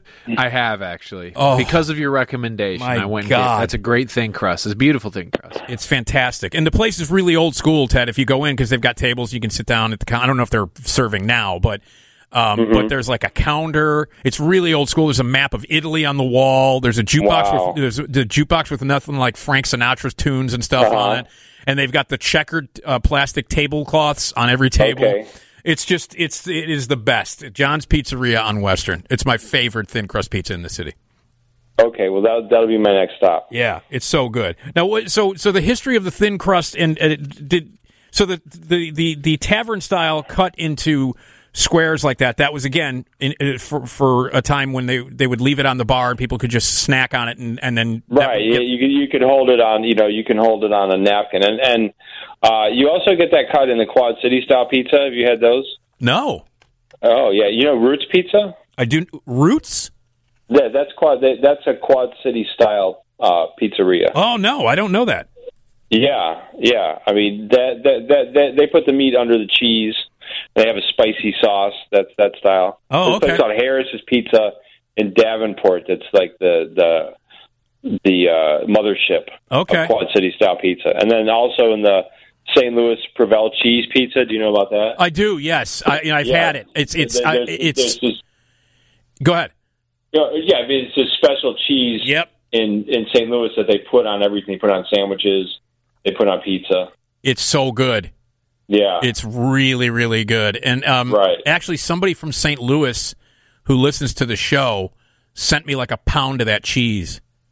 Wow. Yeah, because we were So, talking yeah, about it's- it. It, it. The square cut does definitely seem to be a midwestern, a midwestern innovation. Yeah. I mean, people when I you know when I go when I've gone I've gone to New York many many times and I go to New York and Yeah. you know you got the big floppy triangle style oh yeah, pizza. well yeah. When I go to New York, yeah, that's what, but wh- last time I went to New York. The first thing I did was to go into just some corner pizzeria and order, uh, you know, one of those gigantic Yeah. uh, slices of pizza. Yeah. because I love I love I love that stuff, and I, I don't know anywhere you can get it here in Chicago. You no, I you mean, uh, can't. I- I'm I'm pretty sure you can get New York style. You can get New York style pizza here. I'm sure I, you I can. have ne- I've never had it that tasted as good as New York. I mean, they got their pizza that they do better than we do, and we got their we got our pizza that we do better than they do. Yeah, I agree. I'm sure you're not going to get a great thin crust pizza No. in New York City. You're not. No, You're not. That's Yeah. just not. That's just not the style that they do. Right. And I, but I always have issues. And that's not I always what have, I want when I go there. I always have issues with the big uh, triangle pizza because I really don't think Really? pizza. I really don't think pizza should be folded. I can't stand when people. Okay.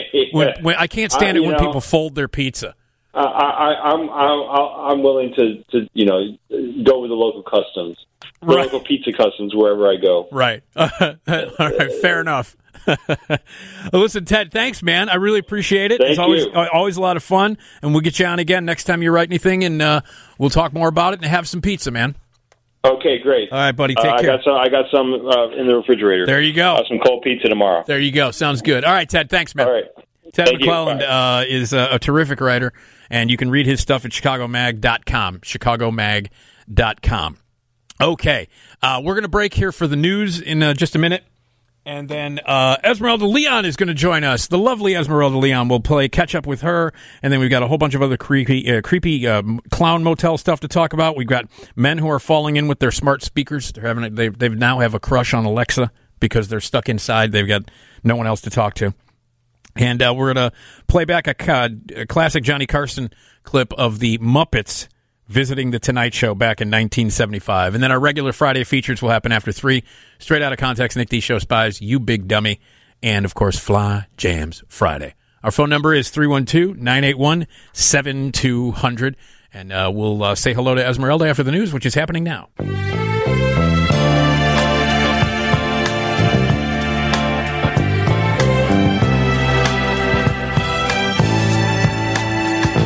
No woman like the one I've got. Ain't no woman like the one I've got. Ain't no woman like the one I've got. Every day the sun comes up around. the birds sing harmony. Every drop of rain is glad it found her. All right. Hello, Nick DiGilio here on 720 WGN. We are live in the uh, Skyline studio here until uh, 4 o'clock. 312 981 7200 is the phone number. We're here every weekday night into the morning, 11 p.m. to 4 a.m. At 4 o'clock, uh, we head over to the. Uh, to the TV side of uh, WGN, and we get some uh, news and information from that great group. And then uh, back here with the great Bob Surratt for your morning drive at 5. 312 981 7200 uh, is the number if you would like to join us. Uh, coming up a little bit later on, we play some classic Johnny Carson. Always uh, every every weekday morning at two thirty, we play some clips from the classic Johnny Carson show. You can watch the Johnny Carson show every uh, night on Antenna TV.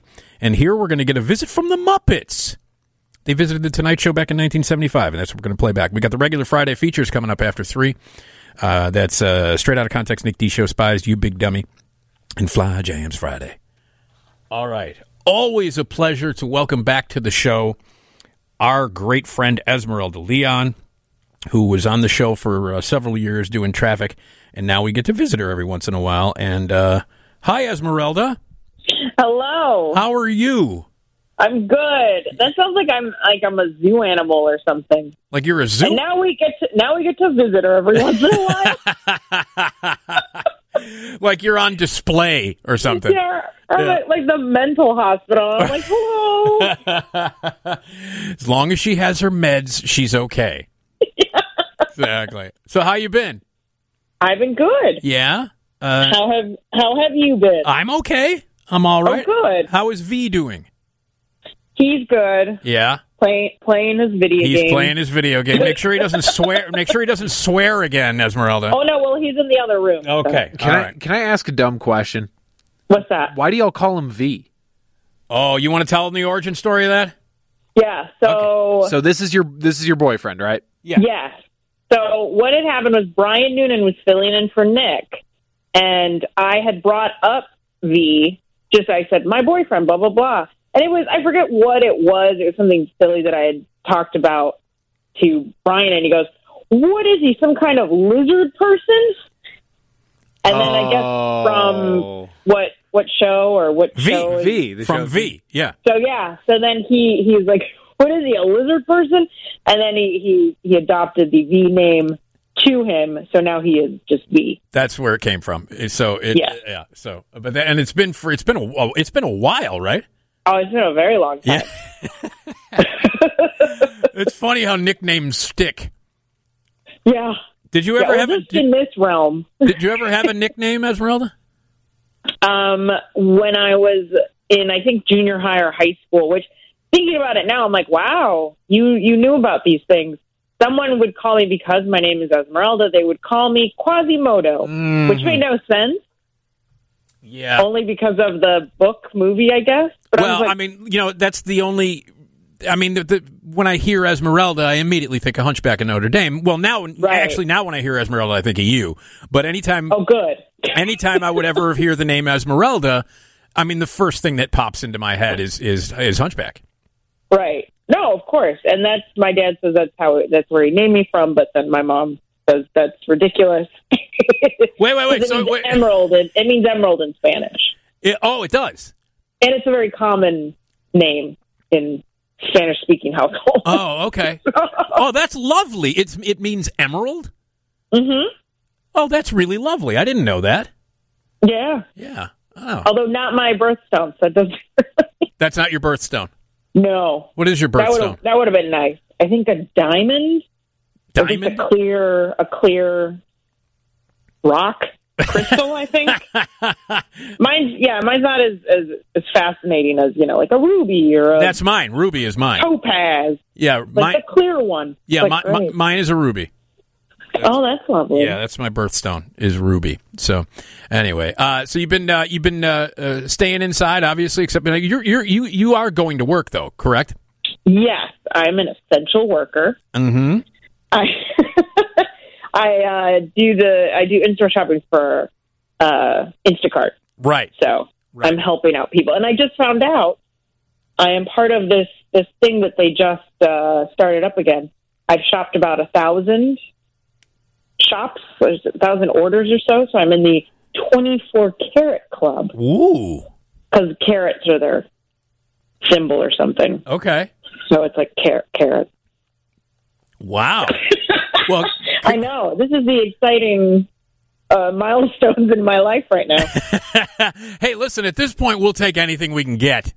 yeah, I'm like, oh. Oh man! So, do you enjoy? Do you enjoy the job that you have now? Yeah, it's fun. You know, it's like uh, supermarket sweep Oh, a little bit. Yeah, 'Cause, I- you know, got to run through the aisles. I watch the old shows now, and like, I've always. I mean, mind you, I used to watch it before, yeah. but now that I'm older, I'm like, get the ham. get the Yeah. ham." Well, I know what's wrong with these people. You go right to the exp You know how much diapers are? Exactly. I Baby mean- diapers, ham, formula. Yeah. it always makes me crazy when people go for the for the stu- I love that show. And uh, and the, the what's the guy's name? David Ruprecht. Oh, I have no clue. Something like that. And he always wears terrible sweaters. Uh, fashionably interesting sweaters. Yeah, and I, mean, guess it's it was it is it did we uh, talk about this one time? Tom did, did didn't like his mother make the sweaters for him, and those are the ones that he wears. No. Yeah, that's what I, th- I think. That's true. I think it was his, his mother made made those sweaters, and oh my god. yeah, those terrible sweaters, and he and he wore them in honor of his mom because his mom made Well, them. that's that's nice. you know, you can watch you can watch a bunch of them on Netflix right now. They've got a collection of old Oh, supermarkets. Well, it's on it's on the Game Show Network. yes, Uh, but- or, uh, no, uh, uh, Buzzer. It's on Buzzer. well, you know, for people who live in the 21st century, yeah, uh, it's on Netflix. Yeah, but it's it's not the same. I was telling V about this because the Twilight Zone. I missed the Twilight Zone. That's my thing now. I watch the Twilight Zone every night. Pretty The much. old the old Twilight Zone, the classic. yeah, Yeah. yeah. yeah. I start I start with Perry Mason, and then uh, it's the Twilight Zone, and then um, and then it's Hitchcock, and then I know it's uh, pretty much time for bed because Mannix comes on. Oh, Mannix. But do, do you watch anything that's not 45 years old? I know it's just they're really good. Anyway, um, but he's like, you should. They have the Twilight Zone on Netflix. Just watch it. I'm like, but it's not the same. It's just fun to like. You're flipping through the channels and it's like, oh, I enjoy watching this. Yeah. And you settle down and you And sit you- there and, and you stare watch at it. it, for a while. You're like my bu- exactly. You're like my buddy who refuses to watch Twister unless it's on cable with the commercials. yeah, there's just something fun about like when you you're just I don't know what's on and you flip the channels and then hey, I enjoy this show. Yeah. I enjoy this movie. Well, I mean, I'll that's watch like- it for three hours with commercials. That's like, uh, you know, what you just said. That's from that's from Beautiful Girls. That's the Oh, yeah. Rich that's man, poor rich man. man, poor man scene, which is one of the funniest scenes of all time. Have you ever seen uh, Beautiful Girls, Esmeralda? I have. It's been a while. It's but there's a scene in the movie where uh, m- um, Michael Rappaport is going to the uh, high school reunion and he lives with Matt Dillon as his roommate and Matt Dillon's not going. He's going to stay home and watch Rich Man Poor Man, and so M- Michael Rappaport's like ooh ooh because he's thinking because Rich Man Poor Man is so awesome that he's thinking about uh, Rich Man Poor Man. By the way, Esmeralda was a was one of the first big miniseries of the '70s. Oh, okay. And it was a cultural phenomenon. Seriously, it was an ABC miniseries, one of the very first ones. It was on for a full week. Everybody watched it, and it's great. It's great. So anyway, uh, so Michael Rappaport's tempted to just stay home, and then he says to he says to Matt Dillon, "We can't play it on the air because there's swear words in it, Tom. Mm-hmm. So we can't play it." Uh, but he says, um, "You got to tape it for me." Michael Rappaport says, "You got to tape it for me," and and Matt Dillon says, "No, you can't tape Rich Man Poor Man.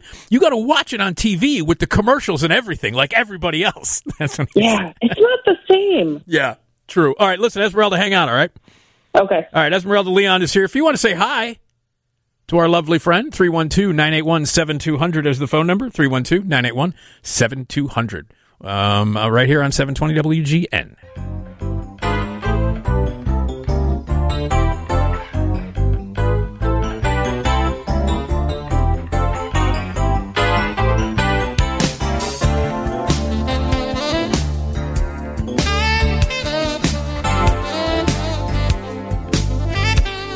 Is this minute by minute by minute by minute? Yeah, thanks, guys. See you next week. Michael McDonald, thanks, guys. See ya. 312 981 7200 is the phone number if you want to join us. It's Nick DiGilio. We got our regular Friday features coming up after 3. We're going to play a round of four uh, for the record because Esmeralda Leon is with us. And if you want to join in and say hi, 312 981 7200. Hi, Esmeralda. Hello. Uh, you familiar with Michael McDonald? Uh, yeah. Yeah, yeah, yes. Yeah. You ever see that? SC, uh, you ever see the SCTV sketch where Rick Moranis is Michael McDonald? I recently saw it like in a clip show, something or other, and I was quite amazed by it. Yeah, it's it's absolutely hilarious. It's one, it's actually one of my favorite SCTV uh, uh, sketches of all time. So I've yeah, I haven't watched too much SCT. It's not on one of the streaming. is it things, is it streaming anywhere? Tom, is SCTV streaming anywhere? Because it should be. If it's not, I mean that show is unbelievable. Um, you know, and you go back and look at s- the cast members of that show. Yeah. I mean, jeez. Yeah, I forget what I was watching, and and there's just they're talking about it, and I'm like, what? They were on it. They Oh. were on. I was like, dang. It- it's ridiculous. It's ridiculous. And there were two. There were two k- kind of uh, times for E SETV because it was way back when in the '70s when it was only a half an hour long, and then in the early '80s it moved to 90 minutes and it was on on Friday nights on NBC. Mm. And that's when people like Martin Short showed up on it, and uh, I mean, you know, you got Catherine O'Hara, Andrea Martin, Joe Flaherty. Is it- Sorry, Is it a was it a Canadian show? it's Canadian. Yes, yes. okay. Yeah, it was. Okay. It started out in Canada, and uh, Harold Ramis was actually on the in the cast during the first uh, couple of seasons. Oh. Yeah, Harold Ramis was in there. I mean, come on, man, Rick Moranis. There was just it's just the the talent pool that uh, SCTV had uh, is just unbelievable, and and all the great talent that came out of it. Yeah, it's not streaming anywhere. It's not. That's well, that's a shame. It is. It's, it's a damn shame. I used to watch that show every. It we used to be on the the half hour version of it. Way way way back was on at midnight after SNL. So uh, it, oh well, that's that's nice. it was fantastic. So it would be like you'd watch SNL and then you had you had uh, SCTV. It was and they it's it started out as Second City Television. That's that's Yeah. where it comes from. Um, but yeah, no, I mean incredible incredible talent on that show. Incredible and some so many John Candy wa- uh, was on that was on that show. I mean, it's just insane the the people who who made it through those uh, made it through those. Tony Rosato, by the way, you- and Robin Duke. Do you remember them at all? I do not, at least not by name. I don't think a lot of people do. uh, Tony Rosato and Robin Duke. Robin, they were both also on SNL for a while. Robin Duke was on SNL for a few years. Tony Rosato uh, was like a poor man's Belushi. It's like they, we have to cast a Belushi type. We have to John Belushi, not Jim. We have to ta- we have to cast a Belushi type. So they went with Tony Rosato, and he, I remember him being in a movie called you- t- t- Tom. You ever see this? I'm sure you've not. Nobody's ever seen this movie. A movie called Hog Wild, and Tony Rosato was in it. It was about t- and Patty Darbinville, who I always had a massive crush on. She's in Real Genius. You, you you've seen Real Genius, Yeah, right? yeah. She's the girl that sleeps with uh, Val Kilmer. She's the smart, you know, like uh, Oh, really? yeah, the one where he goes into the he goes in to be evaluated by her, and they end up sleeping together. Yeah, that's Patty Darbinville. Well, he did get evaluated. Yeah, he did. God, you you've seen Real Genius, right, Esmeralda? no. Oh, whoa! You have to rectify Is that. that on? Is that on streaming? That's got to be streaming somewhere, Tom. I'm just gonna use you guys. As, Yeah, we're just as going to a- use the. You just get Tom over here and, and just search for things and see if they're streaming. three hours of that. May, may I offer uh, a website for you to try out? what? It's called Just Watch. just oh, You watch. just said Google. No, Can I'm I not- offer you a, a website? Google. um, I'll say this: if you uh, if you use the Roku, ch- if you have Roku, like if that's your streaming platform uh, for your smart TV or something like that, uh, they've got it for free with ads. You just have to watch ads with it. Okay. So perfect. You love ads, don't you, Esmeralda? I do. I've got uh, I've got a Roku. There, you can watch it on the Roku I channel. can watch it on the Roku. Well, I could also watch the DVD Yeah. that I have. But that's so much trouble. Yeah, I just and yeah, no, Real Genius is a great movie. It is it's a it's a truly truly great movie, and um, It ends with "Everybody Wants to Rule the World" by Tears for Fears. Oh, see, that's not a bad way to end a movie. And also, e- every time if when you see Real Genius, every time from th from that point on, every time you hear um, "Everybody Wants to Rule the World," you will think of popcorn. That's all I'm going to say. It's very specific. No, it, but that's true though, right? Yeah. Every time I hear a- any everybody wants to rule the world, I think of popcorn, and it's because of Real Genius. and once you see the movie Esmeralda, you'll understand. Okay. There's a big a big popcorn moment at the end of the movie. at Oh, the end of the movie, yeah. Like actual popcorn. Oh yeah. Oh Oh, yeah. all right. Yeah, yeah, yeah, Oh, yeah, yeah. goodness. So you'll you'll uh, no, you got to see it to believe it. It's pretty amazing. you are really hyping it up. It's so. it's such a great movie. Uh, m- and and you know Martha Coolidge directed that movie, and she Oh, Okay. also she also directed Valley Girl, which is oh, all right. which is a great I enjoy Valley great Girl. movie. Yeah. With Nicolas Cage, a great performance by Nicolas Cage. And if you ever watch if you ever watch Valley Girl again. For some reason, Nicolas Cage, and I, I guess this was a uh, my my guess is that this was a choice because Nicolas Cage is such a weirdo. There's a scene where they're at the beach and he's shirtless and he's got perfectly triangular chest hair. No. Yeah, Do Oh. you he's think they waxed him to do? I think he did it. I think he, yeah, I think he, I think he personally did it. He just showed up on He just set. showed up and he's got perfectly triangular chest hair. Oh, all right. And Nicolas Cage has been has been shirtless in movies past that, and he doesn't. So that was clearly something he did specifically because he thought this this punk rocker from the, from L.A. would have triang- perfectly triangular shaped chest hair. Which is honestly a good character decision, you know? Probably would. Oh, of cour- I mean, we're still talking about it, aren't we? Exactly. Here we are. How many years later? Exactly. That was 1983. I was I was a senior in high school when I saw that movie. Um, I was born. yeah, I know. and Neither was Tom. I'm old. I'm No, the old. I was born. Oh, you were born in '83. That's right. You were born in '83. At least you were- Esmeralda, what were the 90s like? Oh, come on, man. It was a fantastical time. Listen, Esmeralda and I could talk for hours about I love the '90s and I love the '80s and all that stuff. I wish is that stuff from VHK. Check it out, Tom. Check it out.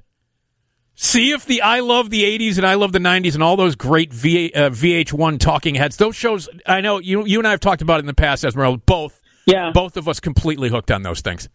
Oh yeah, they really they really should put those out for uh, you know for Generation Z and all that, just as a you know a primer to those years. Yeah, no, 'Cause I, I, learned a lot watching the I Love the Seventies yeah, and then the Eighties too. I mean, I knew most of the stuff, but you know there Uh. was a Um, lot in there that I didn't know about. Well, it looks like someone has taken upon, taken it upon themselves to uh, upload the entirety of not only I Love the 80s, but I Love the 80s Strikes Back and I Love the 80s 3D all to YouTube for free. Wow. Uh, Well, there you go for free. Yeah. Okay. Uh, I believe I know what I'm doing this weekend, Esmeralda. The Nick Oh DiGilio my show does gosh. not uh, condone the viewing of pirated material. Yes, We yes. are me- merely pointing out the fact that it exists. It's the it, yeah, it Yeah. exists. if you do a search Yeah. on YouTube, Mm-hmm. it'll come up. It'll pop up. You may or may not find the entirety of VH1's I Love the 80s. Yes. Yeah, man, I, I used to watch that uh, all the time. Even if they, even if they, you know, Esmeralda, even if they repeated them, Oh yeah, I'd No, watch them. for sure. Yeah, all of those all of those countdown shows I was way into. yeah, yeah, yeah. They, uh, you know, they've got it. There's this channel called, uh, oh, what the hell is the channel? Access. I don't know if I mean you, Okay. you don't have you know you, you probably don't have it. They do a lot of Oh, is concerts and it- stuff, right? They do a lot of Yeah. concerts, but they also do a lot of countdown stuff, like ten best songs of the '80s and Yeah, uh, yeah. all that stuff. And they've got a ton of talking heads, like uh, what's his name, Steven Adler from uh, Guns N' Roses is a big one. D. Listen. D. Snyder is on there all the if, time. if Scott Ian isn't there, then it's not a countdown. no, clip it's show. not. But that's a VH. That's specifically VH1. But Or, Scott. or Hal, what's his face? oh yeah, Hal. Um, Oh yeah, used what to ho- happened used to, ho- him? used to host Talk Soup. Um, what? what the- Hal is it Ashby? no, that's the No, director. Of be- that's the Hal- director of being there. What's the matter with you? Hal Sparks. Sparks. Sparks. Hal there it Sparks, is. Hal yeah. Sparks. Yeah, you know where he's on? At least uh, he was some years ago. He would always be on um, the what? It's like a, a liberal politics uh, radio show. Oh, Stephanie really? Miller. I think. Oh, okay. Interesting. I didn't know him that. and um him and another VH1 person. He used to be a ho- like a a VJ on VH1. Yeah. I can't remember his name. Now you know uh, uh, the, the opposite of that is uh, you know me. You remember Kennedy from uh, MTV? Oh yeah, she's on Fox News. Yeah, now. she's a total conservative now, and she's on. Fo- Well, not like she wasn't before. I didn't know her politics until yeah. you know. But I, I used to love Kennedy. I just remember her making fun of um oh no, I can't remember his name. Uh he's uh he was on he was in uh, Ed Wood. Uh old guy. Oh my gosh. Martin Landau. Yes. She made fun of Martin Landau?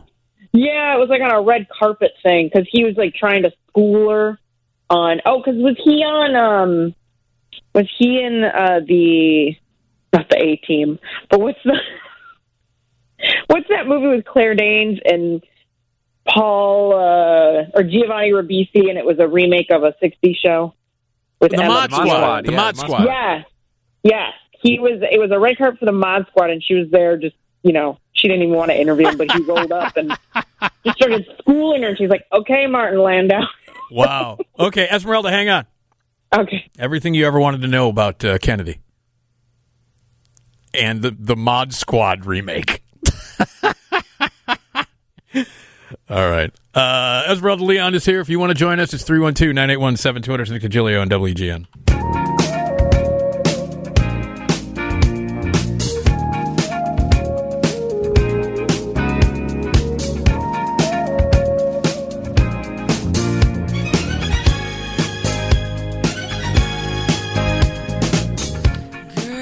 Oh, I love that song.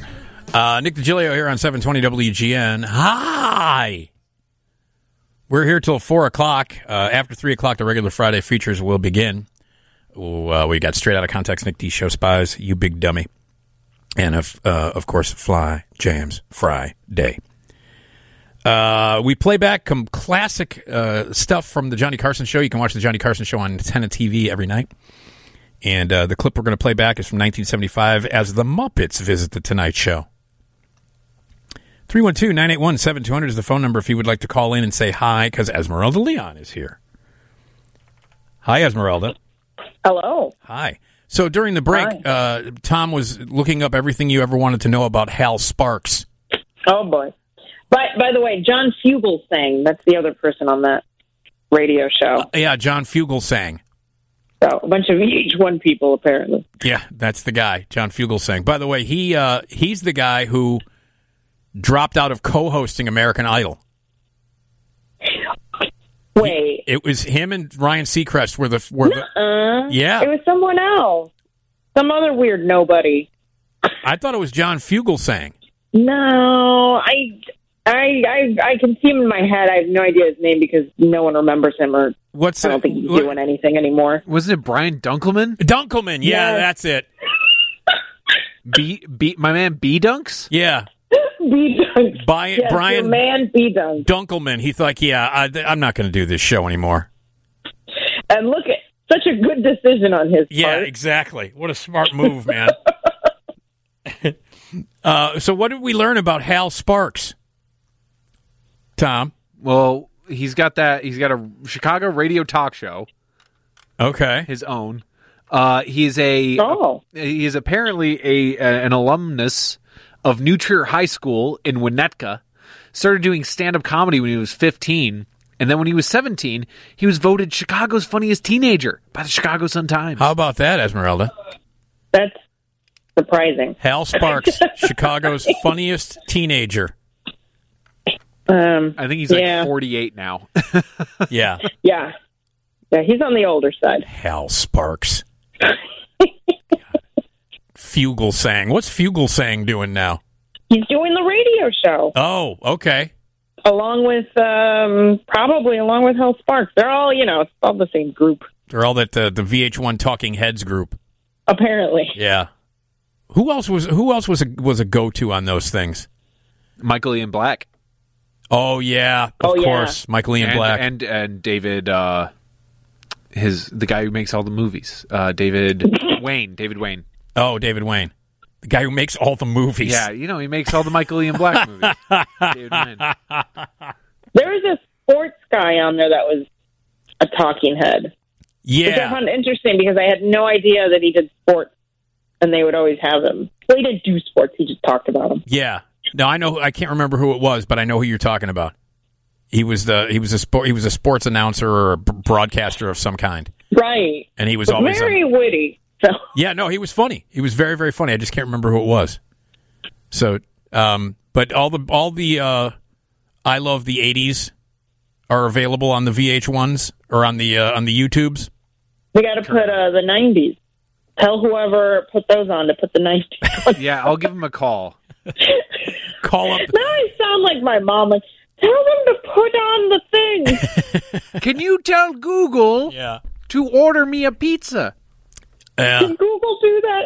Ask them. Uh, I miss I, I miss those things. I, you know, the VH1. They did the 2000, right? Did they? I love the Yeah, 2000s. Didn't they I do love that? the new millennium. Yeah. Oh gosh, they so did, bad. and it was it was just too. It's too soon. They did, yeah, they did it but in it's like not 2010. because it's literally 20 years. It was 20 years ago, yeah. Now- well, now would have been good. Yeah. Now would have been good. To What do do they that. show on VH1 now? Just reruns of I Love New York. Come on. Yeah. No, do they do the? Oh, they don't do the housewives, do they? No, Housewives is Bravo. Yeah. Oh no, they do. Um, do they do the Love and Hip Hop? Love and Hip Hop. Oh, Love and Hip Hop. That's Do they have Love They and got, They got Basketball? a few of those. Yeah, yeah, they got that. Yeah. That's not good. I don't know what else they Mentioned do. reruns of I Love New York. I watched every ep- I watched every episode of that. Did you? Oh my god, are you kidding me? All of those ridiculous shows. Oh my god! The uh, flavor of love was one of my favorite. Flavor of love was one of my favorite things ever. Just one of the one of the most ridiculous things. I remember one episode, the first episode of the season. A girl defecated on his stairs. oh yeah. And I Yeah, was like, that's- okay, that's the that's- highlight of that show. It was like 15 minutes into the first episode of the season, and somebody defecates on Flava Flav's stairs. I was like, what is happening now? What was your nickname for uh, Oh. uh, Rock of Love? The one with Oh, hookers on wheels. oh wow! So that's when he had the bus full of hookers. Yeah. to- for the listening audience, they were not actually hooked. Oh no! What Brett? eh, Brett Michaels, right? Brett Michaels from Poison. Yeah, Brett Michaels from Yes. Poison. Rock of Love. The I enjoyed the the shows where they brought all the the D list uh, celebrities to live in a house. The Surreal Life. Surreal life. Yeah. Yeah, that's how that's how that happened. That's how the flavor flavor and uh, flavor flav and, Yeah. and, and uh, Bridget uh, Nielsen got together. Yeah, I was about to say Bardot, but that No, That that's a would've- different that would've been generation. weird. No, but uh, but that's where Strange Love came from. The offshoot was about was Yeah. about was about them. and the Brady's, the Brady. Uh, Uh, yeah, uh, yeah. Uh, I married a Brady. My my uh, my best pal Yeah, from Adrian Curry. Adrian Curry from your. She went to high school with you. yes. Yeah. Well, no, I think she did. I remember her in junior high. Oh, Ju- yeah, okay. Adrian Curry and uh, who played Peter? Can't remember his name. Christopher Uh, Christopher Knight. Yeah, Christopher Knight. Yeah, Yeah, he sells furniture. he sells Uh, furniture. He has his own line, I think, under the Lazy Boy brand. He also could be selling the furniture Wait a minute. in, in the Ho- hold on a second. Hold on a second. Peter from the Brady Bunch is now selling furniture. Well, he's got like a line, and I think it's Lazy Boy. I think. And I think it's furniture. Yeah, it's furniture. I remember seeing it and going, "Oh, okay." They should do Pretty some. classy. Don't you? Don't you think they should just do some new? Where are they now? Oh God, I missed that show. Yeah, where are they now? You're always uh, you're always wondering who are some Oh, of who are course. some sort of like uh, Tom who are some sort of like uh, one hit wonders or uh, celebrities that were pop, hop, popular for a while that aren't around anymore and you're like I wonder where they are now. Mm. That's tough. You know what Vanilla Ice is doing, right? Well, they've got that new movie coming out with Dave Franco in it, Dave Frank, Oh, did you know that yeah. Dave Franco is going to play Vanilla Ice? which is genius. Yeah, is it supposed to be serious? Uh, I don't know. I mean, how serious of a movie about Vanilla Ice can you can it be? You know, That's true, and I I really hope I'm I'm assuming they're gonna have the, a scene where Suge Knight is ha- it hangs him Uh, out yeah, of a, da- of a dangles him- hotel window. Dangles him out of the hotel window. Yeah. Yeah, By the way, you can get Christopher Knight furniture. yeah, okay. And He, he does it all. He's got bedding. He's got Oh. uh, tabletop and glassware, art, Art. and you know Is what? He I'm- making it himself. I it looks like it because it's not very good. Uh, and he's got a soul patch. Of course oh, he yeah, does. He's had that. Of course he does. Peter Brady's got a soul patch, Esmeralda, Oh, of course he does. and he designs couches. Oh, you know who I just uh, because I was just searching for Christopher Knight, and the first person who came up was Highlander, Christopher Lambert. Oh, Christopher Lambert, yeah, Uh, I just watched that Hail Caesar movie. uh, with uh, Clooney. Yeah, Oh, I hated that movie. yeah, that movie just it, it went nowhere. But um, I saw Christopher Lambert in it, and he looked like a zombie. Yeah, yeah, I remember. I remember him being in it. You know what? You know what movie Christopher Lambert is awesome in? What's that? Southland Tales. He's fantastic in I've that. not seen that. Nobody has. It's one of my favorite movies that everybody everybody hates that movie. I love Southland Tales. I love it. Tom, you're laughing. You're not a Yeah, fan of no, Southland I- Tales? I my old manager at the movie theater, um, he convinced me because he's also he's like you. He's you know sick in the head. Uh, he he watches it every Fourth of July. oh, that's fantastic! And he's got a copy, or at least used to have the copy of the uh, The director's cut. Well, no, of the graphic novel that is Oh, the that- first yeah. part of it. You know, Yeah. Well, I went to see it they, at the um, a couple of years ago, a few years ago, at the Music Box during their uh, during their seventy millimeter uh, fest. they showed that in seventy. No, they showed it in thirty five, Oh, okay. but Richard Kelly was there.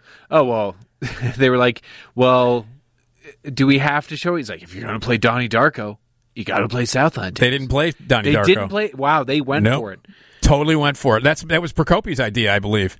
of course it Was was, to show Southland Tales and not uh, not Donnie Darko. You've seen Donnie Darko, right, Esmeralda? Oh yeah, Yeah, a long time and ago. that was his follow up. That was his follow up to, to Donnie Oh, okay. Darko with hey, Southland by Tales. the Yeah. by the way, I'm looking at this Christopher Knight furniture. Not bad. I might buy some of these cushions. He's got like outdoor furniture. It looks good. Oh man! All right, Christopher Knight, successful, c- c- successful furniture salesman. Yeah, It looks, it looks quite nice. It's a very mid mid uh, century looking Mm-hmm. style.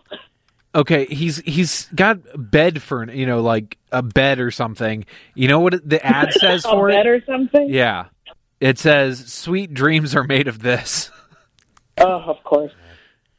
all right. Why is there a connection to Eurythmics? did you not know that christopher knight was in eurythmics He was in Eurythmics for Yeah, a while. for a while he took over for annie lennox yeah. All right. Esmeralda, hang hang on, Esmeralda. Okay, hold on. All right, Esmeralda uh, Leon is here, and if you want to jump in, it's 312-981-7200. We are going to play a round of for the record, and we're going to talk about a creepy clown motel. 312-981-7200 is the phone number.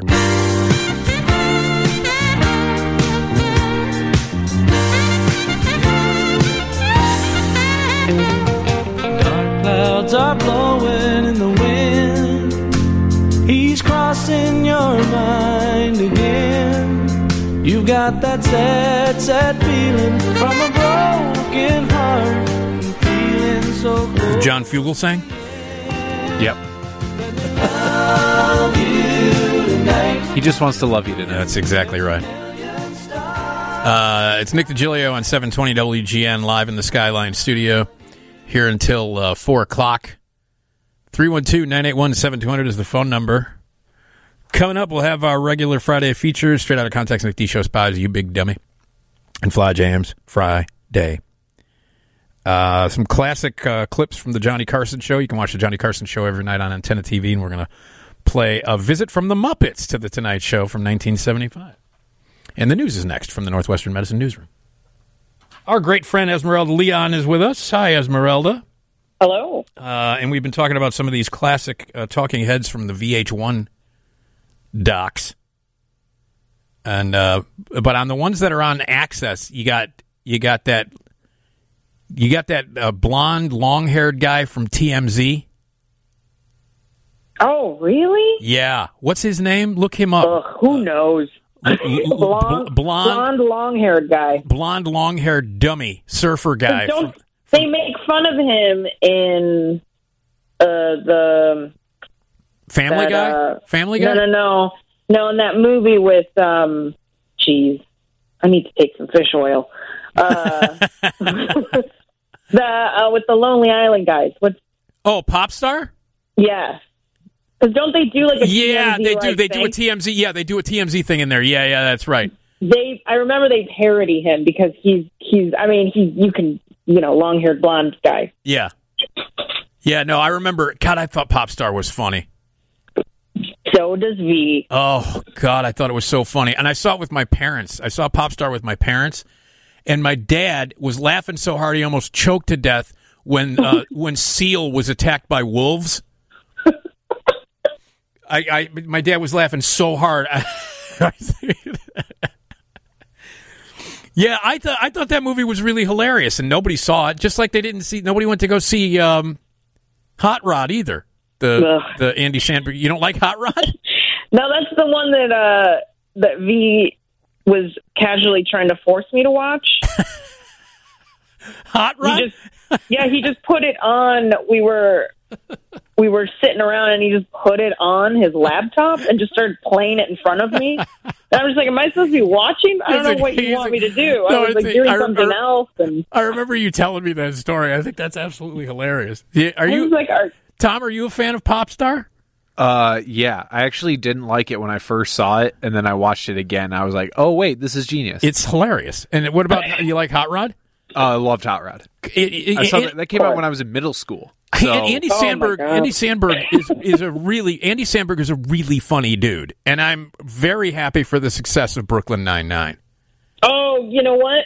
I was gonna. I didn't like, or I didn't think I was gonna like Brooklyn Nine Nine, and then I, wa- you know, I started watching it from the beginning uh, when it first came out, and I was like, "Oh, Andy Sandberg, he's quite good." It's really good. It's a really really funny Yeah. show. Uh, everybody Yeah. everybody on it is hilarious. oh, and it gets better, honestly. It does. Each It does. and every uh, season. Yeah, that's the same thing that happened with Parks and Rec. Parks Parks and Rec started out a little uh, little rough. So did The Office. The Thirty, I think also Thirty Rock. I felt the first season wasn't so great. Oh, I was I was I, I was on board for Thirty Rock. I was on board for I Thirty was, Rock. I wasn't, and But- then I felt it got better and better. But that that last thing they did, that hour long thing they did a couple of weeks ago, was awful. Oh, I didn't see it. It I was- haven't seen any of those. It was awful. It was just a it was an hour commercial for Peacock, the new network, and NBC. Oh no. It was terrible. It was just awful. And I was so looking forward to it because I love 30 Rock and I love Tina Fey. And I was just like, what the hell is this? And uh, yeah, not good. Not good at all. What other shows started out slow and then picked up? Because I mean, I felt that way about The Office, uh, and then Yes. and then The Office turned out to be genius. It was on a little too long. I think it was on a couple seasons too long. Yeah, I think it, it was good, and then it started to get terrible, in my opinion, once that Jim and Pam got married. she just got real, just like very nagging on him about stuff, and he was turned into a jerk. yeah, It just he was got too always a much. jerk, Esmeralda. I mean, he was, but like he, you could really, you really found out after they got married. Esmeralda, Tom has an issue with uh, all the pranks that he would play on Dwight. So mean. I mean, he is kind of a jerk because he would always be like, poor guy. Yeah, well, you know, I like to think that he is, you know, Nick, that word we can't say on the air that's Yeah. originally from Pittsburgh. Yeah. That's what I think about him. No, no. What do you mean, no? No. I like Jim. That's fine. You can like Jim I if you like want to. Jim. Doesn't make him any less of one of those things. I don't think so. Yeah. I like Jim. That's you're allowed. You're I allowed. also I also like A Quiet Place very much. That that is a good that is a good movie. And I know- want to see know- the second wait, one. Hold on, you know that that's not Jim, right? That's that's a, that's a man. That's a real man. Although That's John I will Krasinski. say, I haven't seen any of those uh, those Amazon the Amazon series he's done, but it looks real boring. Jack Ryan. Yeah. Yeah, you know how Patriot Games was good? I Okay. Well, it's not as I good just as saw Hunt for the Red October and re- and found out that all of that is a whole series. I was like, what? Yeah, don't don't worry about that part that Well- whole idea of it being the And- same series. It's Well, kind we've of talked its we've own talked about this before. All submarine Yeah. mo- all submarine movies are awesome. I mean, no, it was an all. It was a good movie. I'm just like, I don't understand the where the the how they were supposed to. Who's the make this Who's the whole author of the book? Series. Oh, it's Clancy, right? Why, geez. Tom Clancy. Yeah. And V actually was like, "This is our." Uh, and, and especially the, the the series that new series with Jim is like this is our answer to James Bond, No. No. and I'm like, what? Oh, Our answer to This is James a Bond was terrible Ethan answer. Hunt. Ethan Hunt. Yeah. Yeah. Uh, Mission Impossible. I guess. Uh, but but uh, hold on a second. This uh, so Hunt for Red October's not a Jack Ryan movie. Is Yeah, it is. Alec Baldwin. Yeah. Baldwin plays first Jack. one. He's Jack- Okay. Yeah, oh, he's Jack okay. Ryan. I don't remember. Yeah. I mean, it's a. It's a I only all I know know is because I it's was it's, told. it's good because it's a submarine movie. Well, and also Sean Connery. Yeah. Right, the Scottish Russian Sean Connery. Yeah, he's Russian in that, right? Yeah. the Hunt for Red October. Shoot the torpedoes. Yeah. It was quite a nerd movie, though. It's very geeky. Yeah. Very It's very nerdy. like military geeky. I'm trying but that's to think if I great. if I Yeah. like any of the Clancy movies. I mean, I like I like Hunt for Red October. clear and present danger. No, Bro- uh, broken arrow. wait, Broken Arrow. Yeah, broken arrow. Uh, No, no. Broken Arrow with with with But Oh, no, I'm thinking some of all Christian fears. Slater. And Christian Slater. I'm thinking I'm thinking some of all fears. some of all fears, and I don't like. I don't think I like any of those movies except for Hunt for Red October. Patriot Games. Is, I don't like uh, Patriot Games. Don't tell me. is Get off my plane. Is that Hmm. No, That's Air Air, No. Force, Force. Air, One. Force- Air Force One. But does star Harrison Ford? Get who off my did plane. play- yeah, get off my plane. It should have been just called "Get Off My Plane." yeah? Would have been uh, that's an appropriate title. Oh, I mean, it would it would be in the same cinematic universe as "Stop or My Mom Will Shoot." yeah. Oh man, God, boy, what a movie that is, huh? Stallone. Um, what was it Estelle Getty? Was Estelle Getty his mom in that movie? yes. Yep. Jeez, boy, there was a per- period of time when Stallone was making some really terrible movies. You what know? else had he? What? When um was this? It was um I'm assuming before when he did that one about arm wrestling. No, that was before. Over Right, the top. okay. Over the Don't- top. Over the top was before. Stop or Did he my mom will also shoot. do one where he was a stand-up comic? What? Am I thinking of the wrong person? I think so. Have Sally Field in it, maybe? That's Punchline with Tom Hanks. Ah, okay. You co- you confusing Tom Hanks with Sylvester Stallone? I mean, that's very easy to do. Yeah, I can I see mean, that. like a young Stallone. I could. All, I, you, you remember Tom Hanks's Rambo? really, really harrowing stuff. um, Someone should do one of those deep fakes and and put Tom Hanks as Stallone. I think someone's going to do that right now that you brought that up. There's a very enterprising young goofball out there right now going, all right, Tom Hanks and uh, Stallone. Who could I forget think it'll Sylvester work. Stallone in Big? I could I could see that. Uh, Honestly, Sylvester Stallone might have been more believable as Forrest Gump. get out of here. Life's like a box of chocolates, Adrian. That's a that's a real good Stallone. That's a spot on. That's a spot on Stallone. That's what he sounds like, man. Yeah, I That is a- thought I thought he showed up for a minute. Yeah, this that's what's a he doing spot on here? Stallone. Close your eyes and you think Stallone's in the room. You know, you could you could be a little nicer about it. I get it. I'm hurt. All right. Okay. Uh 312-981-7200 is the phone number. So, um Esmeralda, we're going to talk about after the news. Mm-hmm. We're going to talk about this uh, crazy clown motel that you can stay at. No. I mean, let's talk about it, but what? Oh, Yeah, and we'll talk about uh, we'll talk about some clowns here, some clown stuff. Oh, good. If you're scared of clowns, 312-981-7200. It's always nice at two o'clock in the morning to start talking about clowns, mm-hmm. just to see how many people are going to freak out. So, all right, Esmeralda, hold on. All right, okay. all right, Esmeralda Leon is with us, and if you would like to say hello or call us up, it's 312-981-7200. And again, we're going to talk about this crazy clown motel that you can choose to stay that you can choose to stay at if you if you uh, if you enjoy being surrounded by clowns. Uh, and then also we're going to play a round of uh, for the record. I was going to say know your know your onion, but that's not the thing. It's for the record with Slap Slapley, who's on the way. And then we've got the Friday features after three o'clock, as we do every Friday. Straight out of context, Nick D show spies, um, uh, you big dummy, and Fly Jams Friday. That's all coming up, and more with uh, Esmeralda Leon, and more with you if you want to jump in. 312 981 7200 here on 720 WGN. Let's get to the news.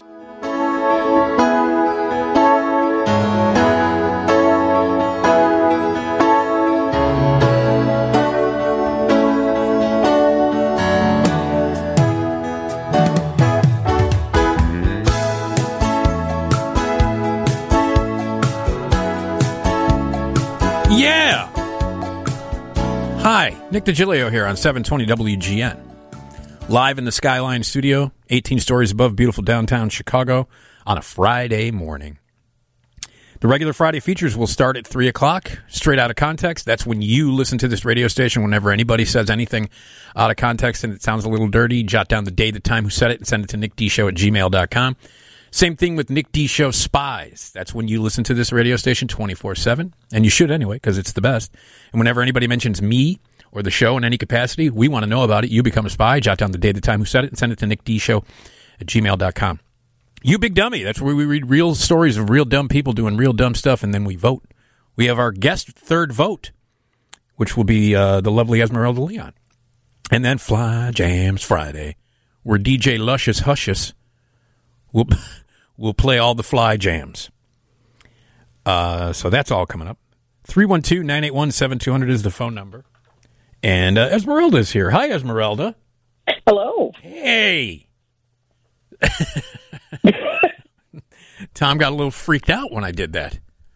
I thought you were about to say like something happened. No. Like, hey, don't do that. I don't know. Possibly could have happened. Esmeralda Leon is with us, uh, and we've got a, a, a round of for the record. Now, uh, uh, Tom, when we play for the record, we go two rounds, right? Two rounds, yeah. Yeah, okay. I always forget. We go two rounds. Two rounds. All right. Different categories. D- d- yeah. That's right. And then I. And How then many rounds? We go two rounds. I think. Two rounds? Yeah. Two rounds? Okay. Hermetically sealed. left on a por- left in a jar on a por- on the porch on a, uh, on Funkin' Wagnalls since noon today. That's a Tonight Show reference, Esmeralda. Okay. From when they uh, when they do Karnak. You familiar with Karnak the Magnificent? Yeah, with the big hat. Yeah. sis, sis, That's it, right? Boom, You just wore a big sis, hat? Boom, That was the thing? bah. Yeah. Um. All right, are you ready for this, uh, Esmeralda? You you you, gonna- you want to stay in a in a in a clown motel? Okay. Is it? I think I've I found pictures of it. Yeah. It's well, not that scary. Nerdist.com ran uh, ran it, uh, and it's a creepy clown haunted motel. Um, oh, maybe I'm looking at a different one. It says we're not exactly sure when clowns went from being sources of joy and laughter to something downright terrifying. Uh, was it the Joker, the doll from Poltergeist, Stephen King's Pennywise from It? I gotta say, uh, Pennywise is pretty scary. I've always, I've always just, thought, I, I've never been like sort of freaked out by clowns. Do you remember when that? Uh, wh- wh- who- you remember when that dude was dressed up as a clown? He would just stand outside in the middle of the night. Yeah, and you were excited about that. I loved it. He would Ugh. just be like standing under a street light. He was not bothering anybody. He was standing, just standing there, dressed like a clown, holding a balloon at like two o'clock in the morning. No. Yeah, he was doing it all over the place. I can't remember. he- I don't know if he had a name or anything, but the, but there the, there was. A, I don't know if it was just one guy. It Could have been multiple guys. But It there was- was. wasn't it Wrinkles? Wrinkles the clown? Is it Wrinkles? I don't that know. might be because there's that. I think it's the Netflix show, but I think he would engage people. This one that Nick's talking about just stood under He would a just light sta- yeah he would or just under stand there weird like places. exactly it would be like ten o'clock at night and all of a sudden you're walking down the street and there's a clown just standing under the streetlight by himself I don't think They got a name on that one. I thought it was great. You remember when that was happening all the time, Esmeralda? Like he was doing it. Yes, it was frightening. I thought it was hilarious. Although I would be freaked out if I were walking down the street and I saw some dude dressed as a clown standing under a streetlight and I just not doing anything. I would be like, "Whoa, that's a little weird." So only when you're not there is it. Yeah, Ah, yeah. If I'm not if I'm not subject to the terror, I'm fine with it. um. So, um, yeah. Pennywise. Pennywise is a scary clown, man. They did a I mean, great. Pennywise kills people. Yeah, I mean Tim Curry was fantastic in the in the TV version, but the but the Mm-hmm. the what's his name was it Stellan Skarsgård? Skarsgård? No, Bill Bill Skarsgård. Oh, okay. His his Oh. youngest son. It was one of the Skarsgårds because Yeah. there's, there's like sixty of them, Oh yeah, and he was great in the in the movie. He was really scary. I haven't seen it, but I've seen interviews, and he always talks about how he had he does some weird eye thing Mm-hmm. that he always did as a child and whatever, and he incorporated it into the Pennywise character, and it Yeah. makes it even scarier. If you're gonna, if you've uh, have you have you seen the movie? No. See the first one. The first one's I don't the, se- wanna. the second one sucks. The second one, the chapter two, where they're Mm-hmm. adult, where they're adults, even though Bill Hader is in it. Actually, Mm-hmm. No the, ca- good. the whole cast is good. The, that's a it's a really good cast, but it's not good. The first one's great. They the, the first it is great. It's really and it's also very scary. It is a Mm. See, no, it- it's- thank you. okay. Uh, wh- whatever it is, uh, there are enough scary clowns that we have staples of pop culture. Uh, there's even a whole scary clown obsession a few years back. But if there is an epicenter of the scary clown phenomenon, it's the Clown Motel. It's in the, the remote desert town of Tonopah, Nevada. The motel, which we learned about from Parks and Cons, was once named America's Scariest Motel. It has over 600 clowns inside its walls. It's also close to the old Tonopah uh, Cemetery. That combo gives the Clown Motel not only the reputation of being creepy, but also legitimately haunted. Ooh. Uh, the motel's original owner, Bob Perchetti, downplayed the creepiness of his motel originally. He stated that his establishment only had, quote, happy clowns. to which I say all clowns are happy when they're trying to scare you to death. Um, according to Thrillist, Perchetti sold the Clown Motel in 2017. Another clown enthusiast then bought, another clown enthusiast then bought the property. Uh, Haim Anad added its own collection to the clown's already substantial number. He estimates that the lobby has about 2,000 clowns. My God. Uh, although he also thinks clowns are happy and wonderful purveyors of joy, he realizes his motel's creepy and haunted nature helps attract guests. To that end, he's added horror themed rooms based on The Exorcist, Halloween, Friday the 13th, and Stephen King's It. Dude, I would totally stay there. I would, t- and I would want, I would want the Halloween room. It's got to be You got to have like a on the bed. You have to have the Judith Myers gravestone, right? On the bed, Maybe it's a throw pillow. Well, that's what happens in the movie, Esmeralda. comforter. That's what happens in the movie. They, uh, they, he has the Judith Myers uh, headstone on the bed with uh, uh, Nancy Loomis's dead body there. Oh, great. Yeah, that's in the, it's the original. Oh, great. um, the motel is said to be haunted because of its proximity to the old cemetery. No one has buried a body there since 1911. This Old West cemetery reportedly brings all kinds of ghosts to the property. Guests at the motel have cited various strange noises and sighting in the motel itself. Uh, the owner is now even building a new room for the bravest souls. The addition will have a window view of the cemetery. I'm out. No? I saw pictures and it Oh, looked okay. Uh huh. They don't look so scary, and really, the majority of the clowns are in that uh, lobby. There's two, But, 2,000 yeah, of them. I wouldn't. I wouldn't be in the the room with the cemetery. Cemeteries at night freak me out. Oh, they do. Yeah, I know- daytime I'm fine. Night, no, thank you. I know a lot of people who have uh, gone in, gone to cemeteries just at, at night just to blow weed. Right. Yeah. I mean, like my dad says, it's the quietest place on earth. Yeah, yeah, that's Everyone's true. Dead. Because everybody's dead. Everyone's dead. there. Three one two nine eight one seven two hundred. Would uh, Would uh, would anybody stay at this place? Tom, you wouldn't? Clown Motel, haunted, probably not. horror movie themed rooms. You got to like the horror movie themed rooms. Listen, man, I like horror movies. I like them a whole lot. I don't want to sleep in a bed with Jason Voorhees tucking me in, man. I don't need that. When I, I wonder if the people who work there have to dress as clowns because that would be. That's a good. frightening. good- Yeah, that's a. That, I bet they do. That would be cool if the staff, like the, like you have a maid, you, you got a maid coming in to do service, like turn your bed down, and, it's- and she's dressed as a clown. She's got the pancake makeup on and oh everything. yeah, man. All right, Esmeralda, hang on. All right. Would anybody stay at this place? 312-981-7200. You ever stay at a terrible hotel, Tom? Like a re- like a really terrible. I mean, you've traveled all over the place. So yeah, it's called the Knights Inn in, uh, oh god, in uh, Traverse City. Okay, hang on. We'll talk about that. Um, you ever have a nightmare uh, motel or hotel experience that you would like to share? Even if it involves clowns?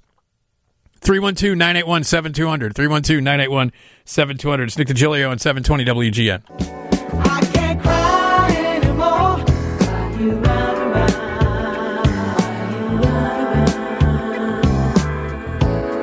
break away just when it seems so clear that it's over now. Drink your big black cow and Get out of here. Love the Dan. You gotta love the Dan. This is Valerie's favorite band. Yeah. Transcendental meditation. That'll do it for you.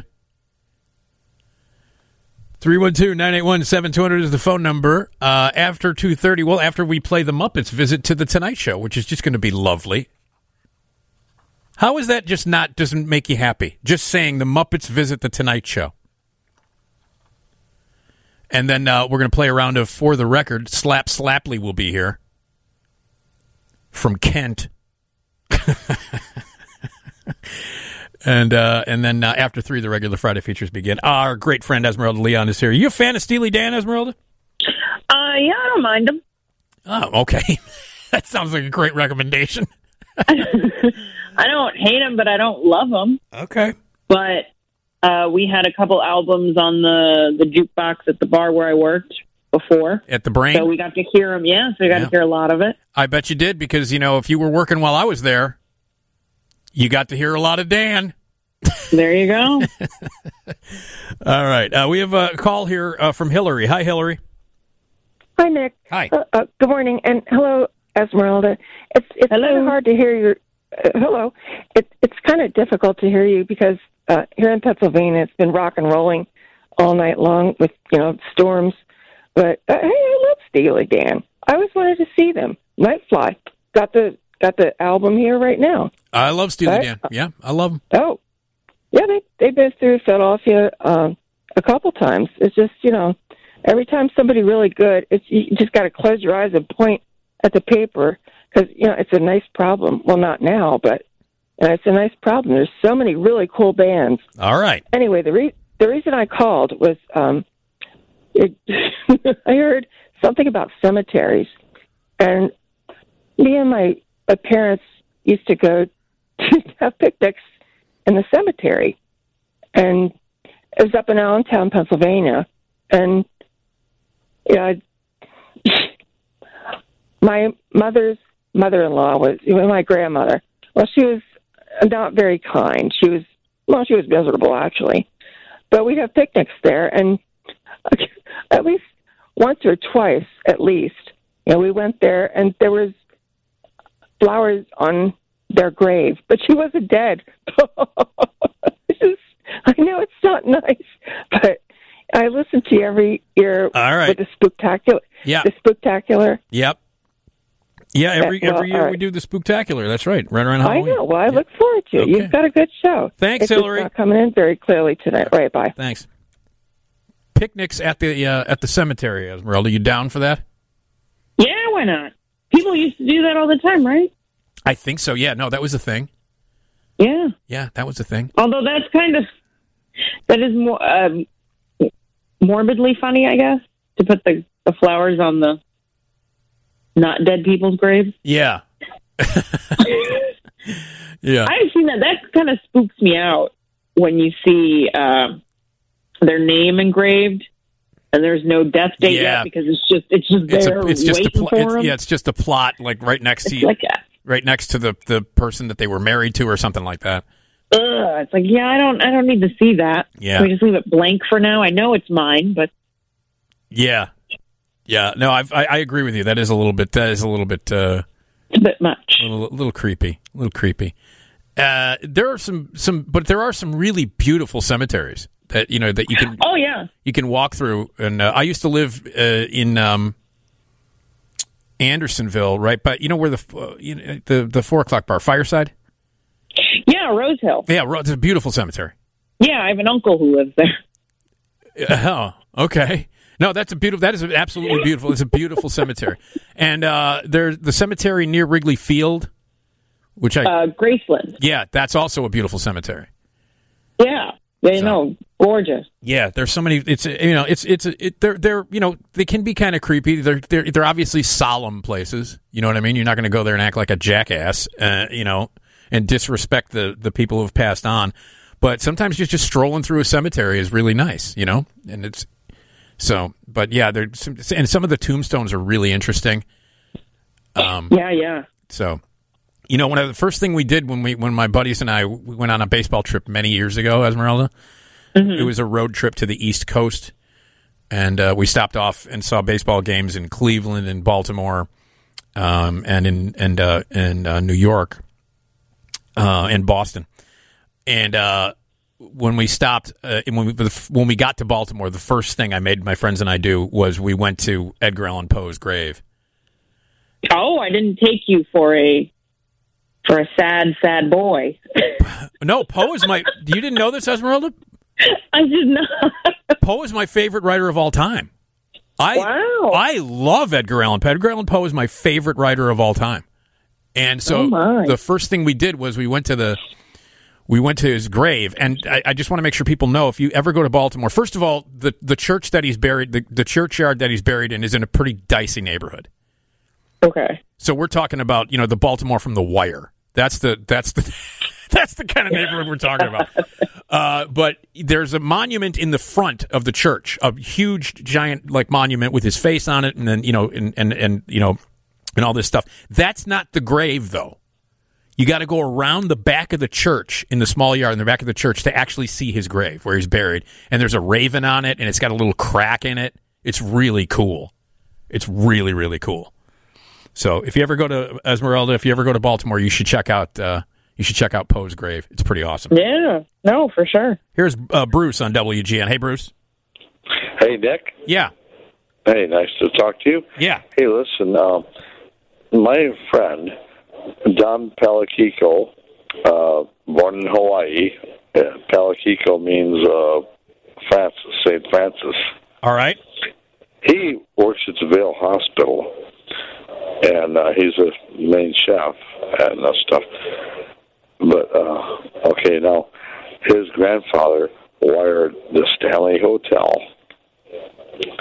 the first electrician in Colorado. I mean, uh, uh, well, The Shining. Right. That was a Stanley Hotel. Right. Yeah. The Shining. Right. Yes. Uh, so my my buddy, his grandfather wired that place up. He was the first electrician back in when, whenever. Uh, okay. Thanks, Bruce. 312 981 7200 is the phone number. So, Esmeralda, you a fan of the Muppets? I love the Muppet. Do you have a favorite Muppet? I'm gonna go with Ralph. Oh, sure. Yeah. Now, uh, my my favorite Muppet was not on the Muppet Show, but he's a Muppet nonetheless. He was on Sesame Street. And oh, okay. Grover. Well, wait a minute. Grover is my favorite Muppet. Are all those Muppets? Oh yeah, all of the all of the creations that Jim Henson did i- for Sesame Street for anything, they're all under the umbrella of Muppets. Oh, interesting. Yeah, I but didn't my, know that. my favorite Muppet it was not clearly unusually was not on the Muppet Show, but it was Grover. Who's your favorite Muppet, Tom? You have a favorite Muppet? Favorite Muppet? Um, Animal. Close. I like Animal a lot. Uh, I like uh, Beaker. Oh, you got you gotta love Beaker. You gotta love Although, Beaker. if we're going that way, I also love Oscar. Uh, Yeah, you gotta Wow. love Oscar. Those are the legendary. Those are the legendary uh, Sesame Street ones. But he yeah, was an adult, wasn't he? yeah, Like, hanging everyone out, else is a hanging out, in a- child. hanging out in a garbage can. Well, that's his home. Yeah. Don't knock it. You got to also not only that you got to love uh, the theme. Dun, dun, dun, dun, dun, dun, dun. Dun, dun, dun, dun, dun, dun. I mean, they had some good music. Yeah, no, and they had great guest stars on that show, on the Muppet Show, and then the the first Muppet movie. Oh my God, is that great? Did you watch the new? The one with new uh, Muppet what, version? what- what's his face from How I Met Your Mom? Jason Yeah. No, no, no. The but the series they did a they did a series where like uh, Kermit and Piggy were broken up. Oh no. She had her own show. Yeah, it was like a it's almost like a like a Thirty Rock situation. Really? Where it was like a behind the scenes of the Oh. Muppet Show. No, I didn't see that. I wonder if that's streaming. Tom? All right, we got a break. Esmeralda, hang on. We got a break here for a little comedy from uh, Johnny Carson, and you and I are going to go head to head with For the Record. Okay. All right, hang on. Esmeralda Leon is with us. Uh, 312 981 7200 is the uh, phone number. Uh, all right, let's do this.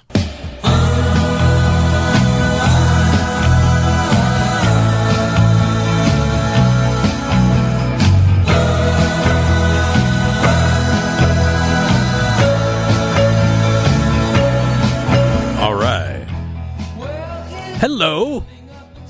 Nick DiGilio here on 720 WGN, and we are live in the Skyline studio here until 4. And then uh, we go to Bradley Place with the TV side of WGN uh, for some um, morning news. And then uh, Bob Surratt with your morning drive on this Friday morning. All the regular Friday features are coming up. A little distracted because I look up on the TV and those idiots are on. You know those idiots, Tom? The Impractical Jokers, right? Yeah. Who watches that? All right. Hey, every uh, weekday morning at around two thirty, we like to play some classic comedy from the Johnny Carson Show. We'll play interviews or stand up or sketches. Well, we've got some classic comedy right here from the Carson Show from 1975, correct? 75, 1975, as the Muppets visit the Tonight Show. Hello, Jim. Ah, good to see you. it's Excuse nice my to left meet hand. you. Hello. He's Nice got to to go on the best dress list. You know that. Oh, yeah, you like Yeah. my, my threads? Oh, I love yeah. That's Dr. Teeth, huh? How are you, Yeah, I'm Doctor? good. Oh, yeah. Good to see you. nice to be here. You feel Made so- the big time, didn't I? yeah. In the big room. Oh, yeah. How, how would you describe your music? What What is that? Is that rock or j- jazz? Boy. Oh, or... that's uh, that's uh, like catastrophe music. it's a towering inferno with bongo drums. you know? Do, uh, do you get a lot of chicks now? That you know, most rock stars have the groupies. Uh, now that you're a Yeah, big you know, star, does that? well, being a puppet, it's uh, sort of different. you know. the head of my fan club is Nan Gora Sweater. Comes out of Dubuque, Iowa. You know, she's really fuzzy though, man. You know. Oh, yeah. Dig that fuzz. yeah.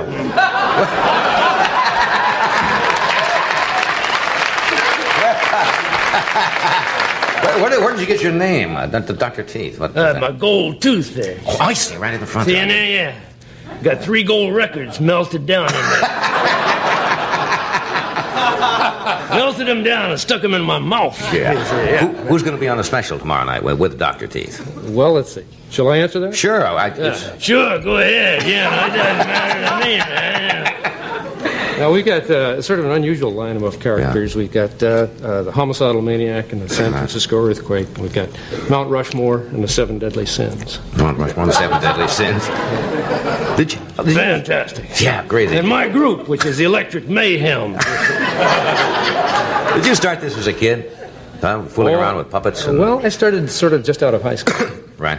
And, uh, and then I had it's a whole new departure from just the hand puppets. You've given them a whole new, whole new dimension, and some of the things you've done, where you do the visual pieces of film with the with the characters, really, uh, Yeah, well, I, I've worked in incredible. television a long time, and I enjoy television. It's, it has a lot of uh, effects that you can do that you can't do live, right? You can you can combine the, the, the film and so forth. Mm-hmm. Where's our old friend Kermit?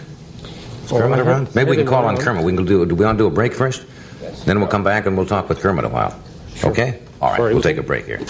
If you just joined us, we're talking with Diane Carroll. Jim Henson and some of his friends, and uh, Dan Rowan will join us, and Larry Beezer and uh, Norman Fell a little bit later on. Uh, and here's my old friend Kermit. Uh, Hi there. hi, hello, Hello Kermit. out there. Yeah, it's nice to be here. Right. Are you going to be on the special tomorrow night, uh, Kermit? No. You're not on the no, special. No, you know, they gave, they gave me one lousy line. you know, no, I, I'm not going to work that show. What do you think? Maybe you're getting a little too old or something like that. You're the you're the oldest of the group, aren't you? Yeah. yeah. You know, I was, uh, I, I was one of the first guys Yeah. a long time ago. Yeah. A lot of thanks I get, you know. What do you? Now the young guys get it. You know, these young, long-haired rock kids Yeah. playing that lousy music. What do you think of Doctor Tooth's music? I hate it. Terrible stuff. Yeah, yeah. Don't care for it at all. huh? No, frogs don't dig stuff like that.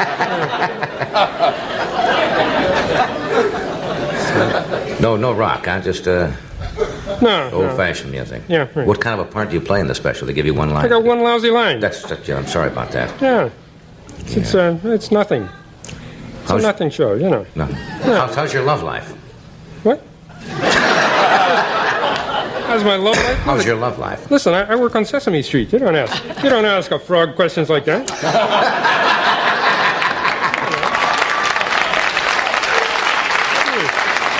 Well, how, how, You wouldn't ask Cap- Captain Kangaroo how's No, his sex no. life. No, I wouldn't. No? Can you imagine that? you're absolutely right. That, that, that was wrong. That was wrong of me. I sh- Yeah. shouldn't have done that. Yeah, Well, how's your how's your health? Is that the same question? Huh? Is your health all right?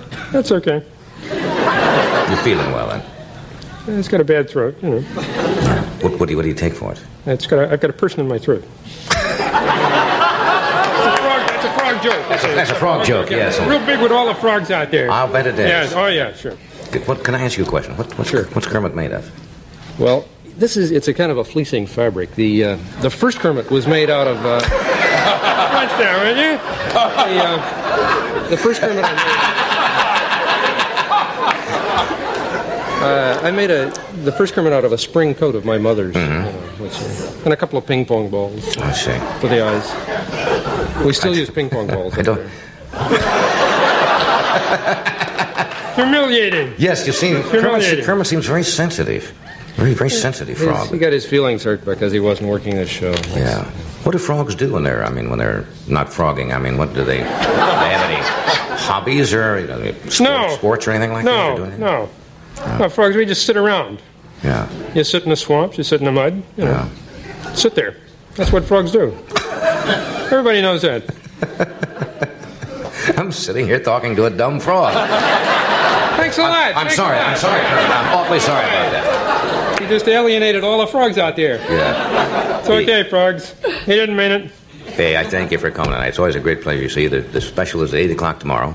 Right. And uh, I'll, I'll catch it because you uh, you're really brilliant with this stuff.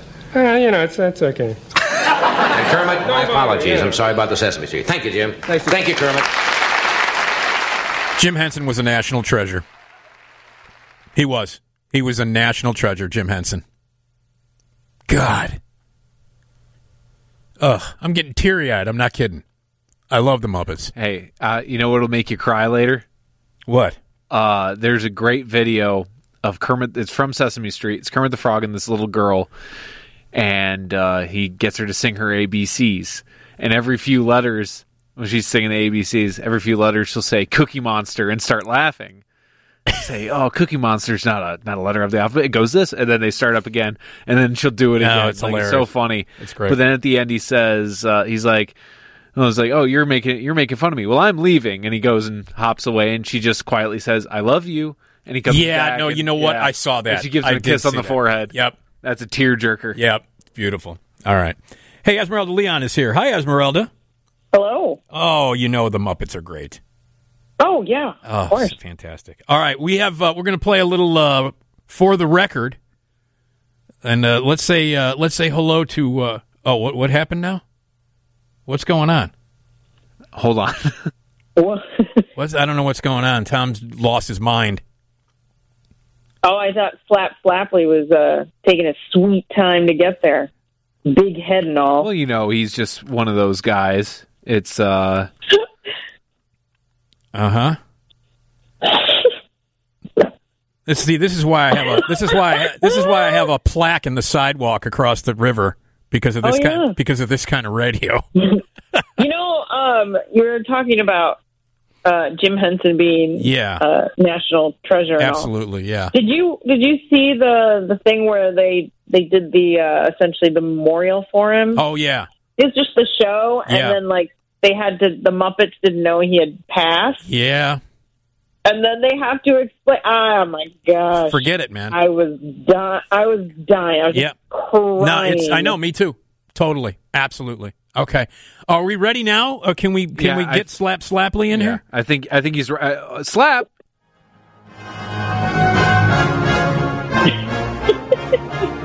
That's what we were waiting Esmeralda, that's what we were waiting for. Right. Well, the whole orchestra, you know. All right.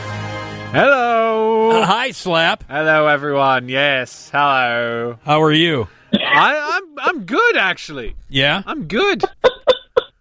Not terrible. No, don't British people say I'm well? Not this one. Okay. All right. I just wanted to I like to live on the edge. Uh-huh. Oh God. Edgy, edgy slap. Yeah, I was We're actually rubbing off on him. Yeah, I was actually at a party. I was Uh-huh. at a party with Simon Cowell and oh, and a and a herd of shepherds. Oh, oh, British shepherds, countrymen. I- Uh, yeah. All right. Yeah, we were just sitting there counting sheep. Uh-huh. Did they fall asleep? Did you guys fall asleep? Uh, yeah, but that was more because of the vodka. It was because of the vodka. Right. Not the sheep. No. No. All right. Listen, uh, we got the introduction here. Let's take a quick break. When we come back, we'll pile right into for the record. Okay, Esmeralda. Okay. All right. Esmeralda Leon is here. Slap Slapley is here, and for the record is next.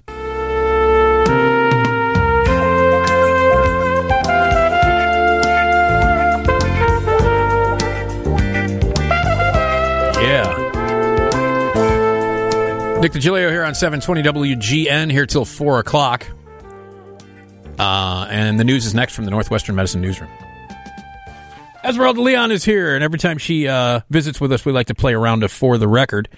Uh, Esmeralda, are we ready? Yes. All right, slap, slaply. Yeah. Let's begin. All right. All right. Let's start. We'll start with you, right, Nick? All right. All All right. right. Your your category is the eighties. All right. In what year was Live Aid held? Was it? Nine- uh, is it multiple choice? It is multiple choice. Oh, I don't need them, but go ahead. Uh, Would you like to offer an answer? It's 1985. Well, there you go. Correct. I like that you ask if there's more. I always forget. I always forget because we play another game when Jim when Jim Ryan is here. We play a game called uh, Rock of Ages. Rock of Ages. Yeah. I know, but you get to the. I don't need them anyway. Yeah, well, I All didn't. right. Oh, look at you. Oh, good for you. All right. Well, uh, Esmeralda, here we go. All right, Esmeralda, the hot melter. Uh, the 90s. How many copies of Garth Brooks' album No Fences was sold in the US as of 1999? Okay, well, I need the multiple choice. Okay. So go ahead. All right. Uh, A, 180,000. B, 7 million. C, 900,000. Or D, 16 million. Um, I'm assuming this is the one that has Thunder Road on it.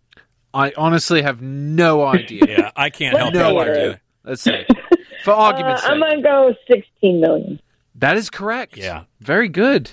He sold a ton of records. Uh, Yeah, he's, he's very popular. incredibly popular. Popular men. Yeah. Okay. All right. Your category. Real name. Oh man. Deborah Allen. Had a hit with Baby I Lied. What is her true name? Deborah Maybe Allen. I lied. Yeah. Deborah Allen. What's her Hmm. real name? Is it Debbie Gustafson? Olivia Tamanen? Deborah Lynn Thurmond? Or Amanda Marie Hughes? I'm gonna go with uh, C. Deborah Lynn Thurman? Yeah. That is correct. All right. Wait, is this different from uh, the dancer? Yeah. Debbie Allen? Yeah, Debbie Allen. That's different. That's just Deborah Allen. I've never heard the song though, so I Oh. don't know. No, all right. Okay. All right. Real bon boner today. Uh, you're on. Unless you love Deborah Allen. Yeah. Uh. Uh, Esmeralda, you're on stage. Mm-hmm. Who won the 1991 Best Rap Solo Performance Grammy with Mama Said Knock You Out? Oh, Come on. Do you want to hear the options? Yeah. Uh, is it A, MC Hammer? Mm. B, Vanilla Ice? Mm-hmm. C, LL Cool J? Or D, Cool G? No. Ooh. Oh. We all remember Cool G, don't we? Oh, yeah. Um, I'm going to say LL Cool J. LL Cool J is correct. You win a Kangol hat. That's a great that song. That song and album. Oh. Thank you. That song and album. Phenomenal. Good stuff. Phenomenal. I almost That was the, the unplugged. Mm-hmm. The unplugged, amazing. When he had when he had all that deodorant in his armpits. Was this? Be- terrible. Was this before or after NCIS LA? Before. Way before. Okay. Yeah. Just making sure. Okay. I don't know. Uh, Nick, one hit wonder. Yeah. Yeah. Gregory Abbott. Oh yeah. Uh huh. Had, he had many R&B hits. yeah. But only one pop chart Uh-huh. hit. Well, what was it? You tell me. No, go you ahead. Could, you Go could, ahead. No, please. I- I- No, go I- ahead. okay. Oh, yeah. He who doesn't need Go ahead. multiple choice. Was it A, Good Lovin' Tonight? B, Shake You Down? C, Kumbaya? Or D, After the Lovin'? Was Shake You Down. Shake You Down is correct. One of my one of my late friend Joe's favorite songs. he loved it. All right, what's next now? All right. We- huh? Esmeralda's in the mosh pit. Oh no. Oh, boy. Yeah. Already said that one once. What? I'm He's talking to himself, Nick. talking to myself. Uh-huh. All right. Uh, which of these artists attended the original Woodstock as a child? Oh, boy. Was it Mariah Carey, Mm-hmm. Courtney Love, Mm. Jenny Miller, or, or Christina Aguilera? Oh. I'm going to go, um, oh, man. I don't know who this Jenny Miller lady is, but uh, I'm going to say Courtney Love. That is correct. That would have been my guess too. That's a good guess. Okay. Yeah. I don't know who Jenny Miller is. I don't know who that is either. I don't- Christina eh, Christina Aguilera wasn't even born. Yeah, she's around my age, so yeah. You know Richard Pettingill. Uh, No. our, he's a he's a he's a musician who's been in a bunch of bands. He's been in studio with us. He's a really Oh, okay. he's, a, he's a wonderful guy. he went to Woodstock. Oh, fun. Yeah, and tells great stories about it. I mean, just insane. Yeah, I watched the one of the documentaries on it. It looked fantastic. Yeah, it's it was am- am- amazing. Okay, uh, what do we got now? It's tied at three. Tied at three. Yeah, All right. So now we're going to go back to Esmeralda, but it's going good. to be It's starting over. starting over. It's our second round. All right, here we are now. How many rounds? Two. Oh, two rounds. Okay. Yeah. Well, I was prepared for at least six, but Yeah. here we are. Uh, Esmeralda, the 80s. Yeah. What performer rose to stardom with the provocative videos and catchy pop tunes like Borderline Oh come on! and Lucky Star? Are you kidding me? Let me give you the options here just in Oh, case. God. Okay. Who? Is it A, Cher? Mm-hmm. B, Janet Jackson? Mm-hmm. C, Madonna? Or D, Deb Everett? What? Deb Everett. They always throw in one that's c- completely made up, right, Esmeralda? I mean, I don't know. Maybe Deb Everett just Deb Everett. didn't, uh, you know, have her time in the sun. What say you, Esmeralda? I'm going to go Madonna. No. That would be correct, believe it or not. I know it's hard. It's it's a bitter pill to swallow, but it is true. I, you know, Deb Everett. I know, big big fan of Deb. I've got at least Exactly. seven of her records. Oh God. All right. All right, Nick, the nineties. Yeah. What was Natalie Merchant's 1995 festively titled hit song? Natalie Solo, Merchant. Natalie for Natalie, not with ten thousand maniacs. I'm going to assume solo. All right. Otherwise, it would have said 10,000 All right. Maniacs, wouldn't it? Yeah. All right. Jesus. A. Circus. B. Carnival. C. County Fair. Or D. Codfest. uh, I don't. I do. I don't know. Hardfest. Cod. Cod like the fish. Oh, like like fish and chips. I'm going to say, what was the third one? County fair. I'll go with that. Oh. That is incorrect. It's carnival. What? Carnival. All right. How did you not know that? I don't know. I'm not a big Natalie Merchant guy. And All right. Go ahead. All right, Esmeralda, real name. Uh oh. Okay. This is a good one. What was Adam Ant's birth name? Was it Adam Karlstrom, Mm-hmm. Adam Schmidt, Mm. Stuart Goddard, or Raphael Christensen? Oh man. Adam Ant. Goody two Uh, what was the second one?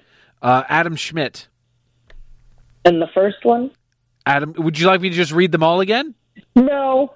Uh, Adam Karlstrom. Mm, I'm gonna go Schmidt.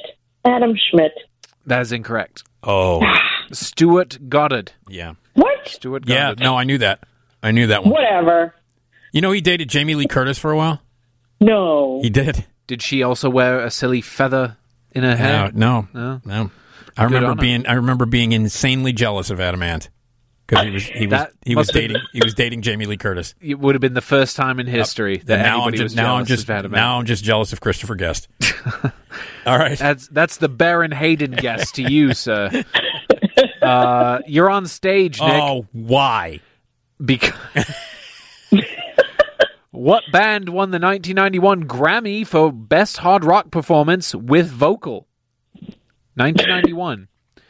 Was it A. Bon Jovi, B. The Rolling Stones, C. Van Halen, or D. Pearl Jam? 91. 1991 Grammy for Okay, Best so- Mm. Hard Rock Performance with Vocal. It, That's tough. It's not Pearl Jam because that would have been 92 Grammys because 10 came out in 91. Hmm. Um, Jovi? That is incorrect. Who? Oh, Van wow. Halen. Van Halen? For unlawful carnal knowledge. Get out of here with that. Don't blame me, blame the Grammy voters. It's Ah. just the way it is. I'm All just reading right. the bloody card. Four to three. Uh, Esmeralda's in the lead. It's a, I'm. This is amazing. I know. This is your favorite category, Esmeralda. One hit wonder. Oh boy. The one thing she doesn't understand. What was You don't understand. All right. What was Tony What was Tony Basil's lone US hit? Come on. Would you would you, would you like ahead. would you like Yeah. okay? Yeah. A, he likes me. mm-hmm. B, shoop shoop. Okay. C, the pusher. Or D, hey Mickey.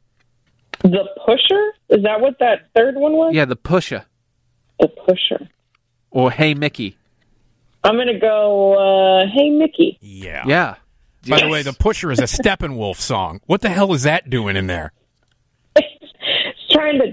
Oh, I was thinking it was supposed to be like a playoff push it. No, the po- well, I mean, I, you know, that's probably what the point is, but it's actually a, a Steppenwolf song. Uh, it's five. To No. th- it's five to three. I don't think I can win, right? Uh, I don't I don't believe so, no. All right. Would you like to Good. answer it anyway? Let's answer the question anyway. All right, you're in the mosh pit. Yeah. 1997, David Bowie turned 50. Where did they hold his birthday bash? Was it A, Madison Square Garden, B, the Brown Derby, C, Buckingham Palace, or D, Suffragette City? Uh, I'm. I don't know. I'm Suffragette City. What? I don't know if that's a real place. That's a song. I know it's a song, but it might be a real place, and it would be appropriate for him to have his party there. No. No. Madison Square Garden. Okay. I mean, I know it's a Bowie song. I just didn't know whether it was a real Do you, place or do, you, something. do you see what you've done? Oh now my she's in a gosh. fit. All right. Where, She's in where would that hysterics. be? I don't know. London? I don't know. I would love to know who the mayor of Suffragette City would be. Major Tom.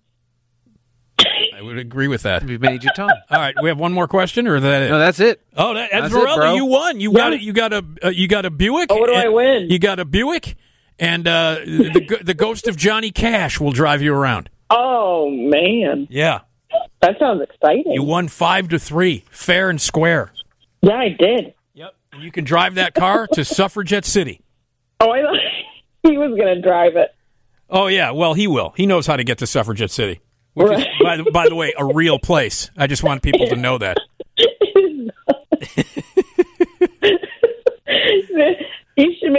park called Suffragette City. Yeah. I'd go. It'd be full of. I think I think Bowie deserves his own like theme park. Don't you think? The kind of oh, the kind I of ca- mean- the kind of career that he had. It would be so much fun to follow through all the different phases of his career and all the different personalities and stuff. Would they have like? And it'd be a theme park? Yeah, there'd be a cocaine stand, and you know. Oh, yeah, with a spoon, a giant spoon. Have some respect, man. Hey, he was he was Wasn't the upfront Bowie about it. exhibit? Yeah, yeah. The Bowie exhibit. I just have a, What? I just have a, I just have a really I love David Bowie. I know you do. I love him so. I Yeah, well, loved he him. was I was very perfectly sad. open I was about it. very very sad when he passed away. Very very Yeah. sad. And that was it- right on top of another after Lemmy. Yeah, it was Lemmy died Lemmy, in December, and then he Bowie, died in and then February. somebody else, and somebody else too. Was it Prince? No, Prince was later. Yeah. He w- he was. I want to say that same year, but later. Oh, Well, it happens in threes. Yeah. Remember what All those right, Esmeralda, we uh, got to get to the news. Okay, hold on, and then our regular Friday features will begin. Here's dummy. You big dummy. You big dummy. See what you did? Oh no, you big dummy. You dummy.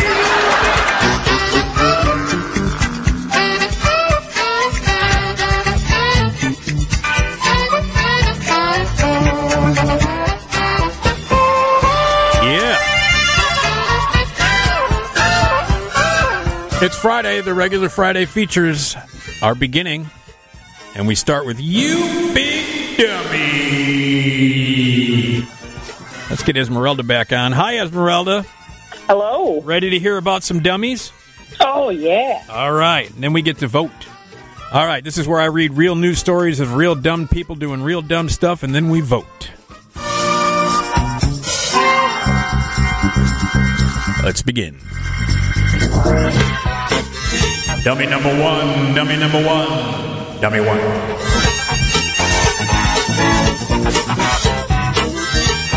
A Long Island criminal defendant tried faking his death to avoid a jail sentence, but the phony death certificate his lawyer submitted had a glaring spelling error that made it a dead giveaway for a fraud, prosecutors said. Robert Berger, 25, of Huntington, New York, now faces up to four years in prison if convicted in the illegal scheme, the alleged scheme. Uh, that's in addition to the pending sentences for earlier guilty pleas to charges of possession of a stolen Lexus and attempted grand larceny of a truck. Punishment prosecutors say he was looking to avoid.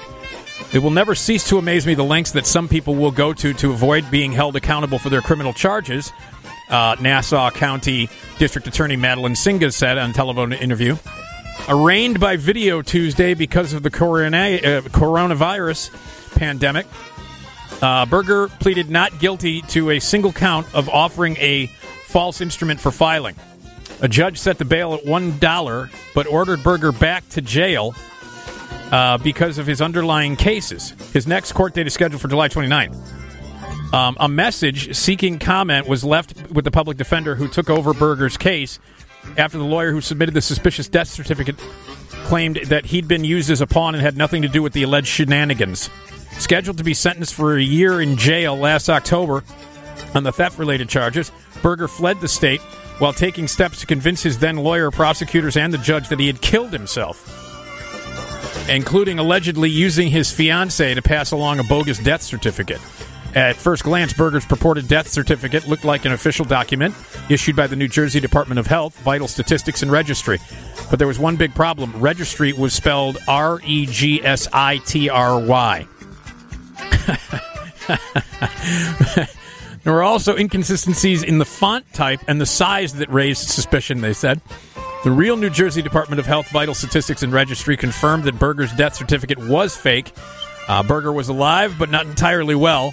While supposedly dead, he had been arrested in suburban Philadelphia on charges of including allegations that he provided a false identity to law enforcement and stole from a Catholic college. Good Lord, this guy. He was sentenced in January for up to a year in jail. Uh, Berger's case was reminiscent of one six years ago, in which a former Coast Guard petty officer turned shoe salesman posed as a former military lawyer, soliciting clients and appearing in court. That man, Kenneth Goldstein, was outed as a fraud when he was started to rambling in an unlawyer-like fashion in the Long Island courtroom. Uh, you're going to get caught, Singa says. We say it all the time. Crime does not pay. We will catch. Uh, we will catch up with you eventually. In this case, it's never a good idea to submit phony documents to the district attorney. We were able to make sure that he wasn't able to get away with it. What kind of life you think it is being the father of a young dummy? And for every dummy, there's a dummy.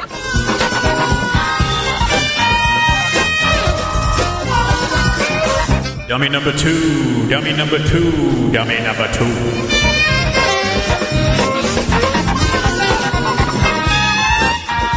A Michigan woman who wanted her ex husband murdered tried to hire a killer via the farcical website rentahitman.com.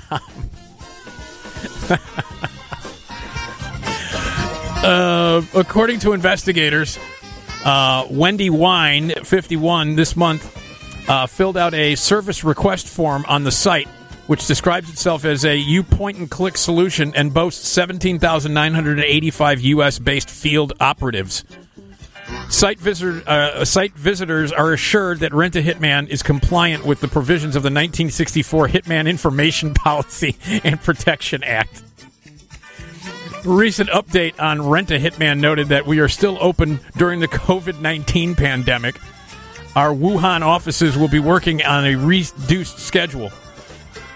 The form Wine submitted to the website identified her former spouse as the intended victim, prompting Rent a Hitman's operators to contact Michigan State Police since it appeared Wine was serious about soliciting a murder.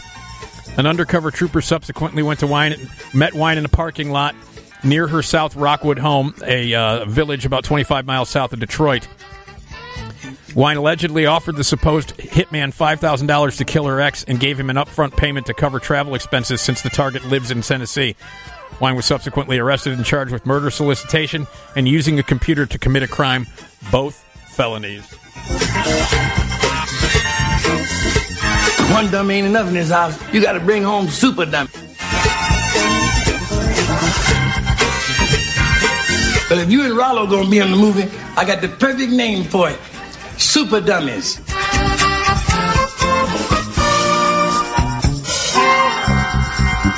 Dummy number three, dummy number three, da da da da, three.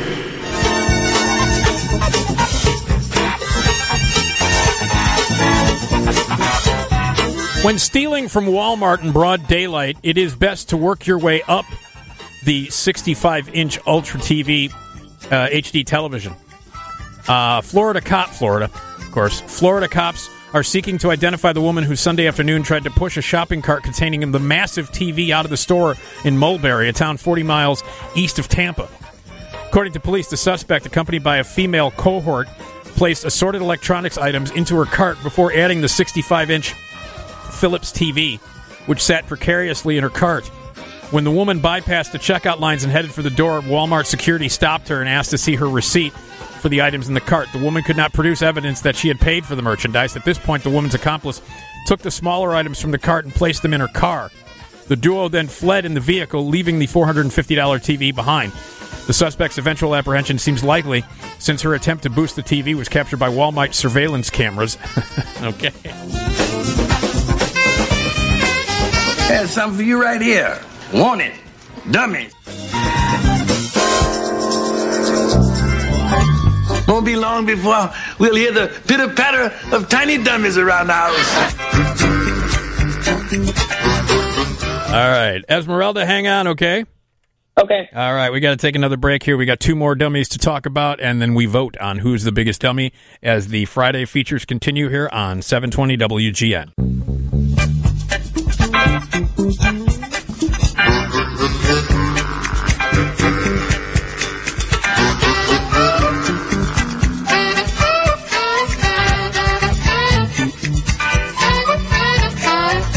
Yeah! Nick DiGilio here on 720 WGN, and our regular uh, features continue. And our lovely guest is Esmeralda. Uh, hi, Esmeralda. Hello. Okay, we got two more dummies, and then we vote, okay? Got it. All right. Dummy number four, dummy number four, dummy number four.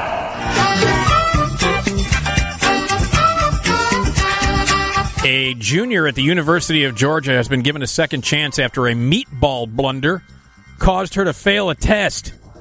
Sam Lee was taking an online exam for her economics class while eating a meatball sandwich. As Lee moved through the test, a meatball fell out of the sub roll and onto her keyboard, effectively exiting, exiting and ending the exam before she was finished.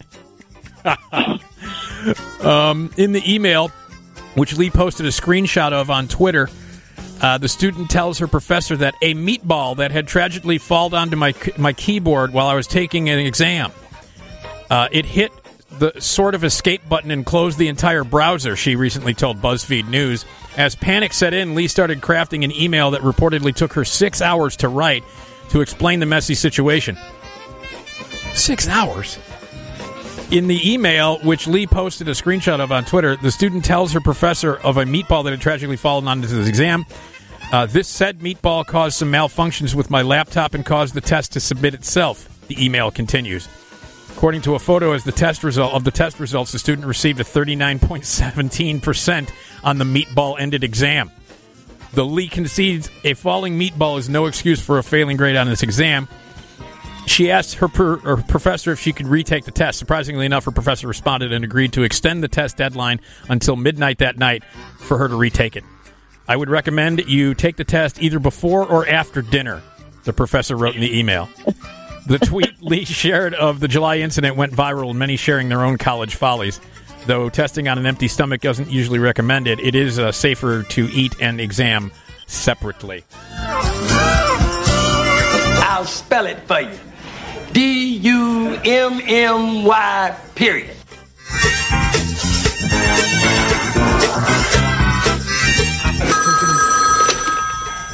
Dummy. That's still my favorite cut. Dummy. Dummy number five. Dummy number five. Blah, blah. Five. A fugitive fugitive of the week sought by the U.S. Marshal Service was found sleeping on a porch in New Hampshire. Authorities said. John Cathcart, 55, was sought on multiple arrest warrants issued from Belknap uh, County. Deputy U.S. Sheriff Marshal Jeffrey White said in a news release the warrants included failing to appear on a charge of being in felon possession of a firearm and failing to appear on three outstanding narcotics charges. Cathcart was in a segment Wednesday featured in local media and distributed to law enforcement officers nationwide. Authorities said interviews led them to a porch uh, in Locana where they found Cathcart. He was arrested without incident. It wasn't immediately known if he had a lawyer who could speak on his behalf. Sleeping on a porch. La di dee, de la di dum is dummy. Just Donna and me. And the dummy makes three.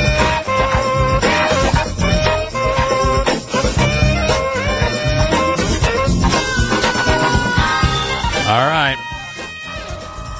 It is time uh, to vote. All right. Uh, Tom will vote first. I'll vote second. And then Esmeralda, you're going to be our third vote, okay?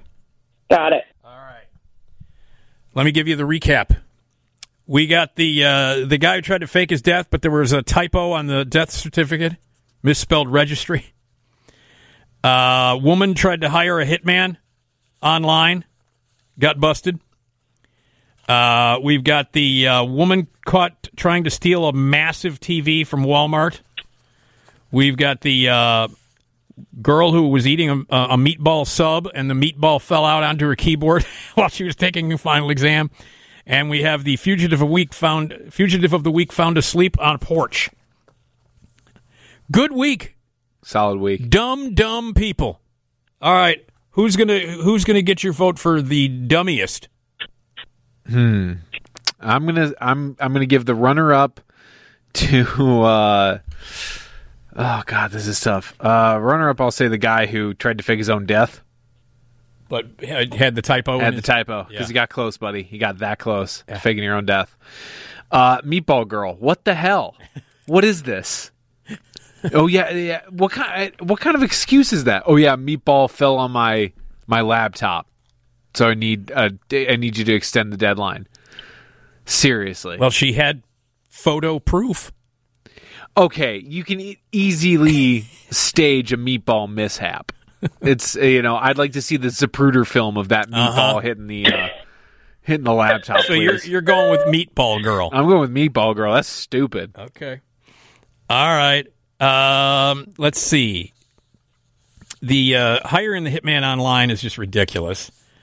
Um, the the um, the fugitive of the week found asleep on the porch. That's a good one. That's a good one. This guy's wanted, and he's, they find him sleeping on a porch. Fugitive of the week. But I'm gonna. I you know what, Tom? I'm gonna agree with you. I think uh, Meatball Girl is is the dummy uh, is the biggest dummy. Esmeralda, what would you uh, vote on?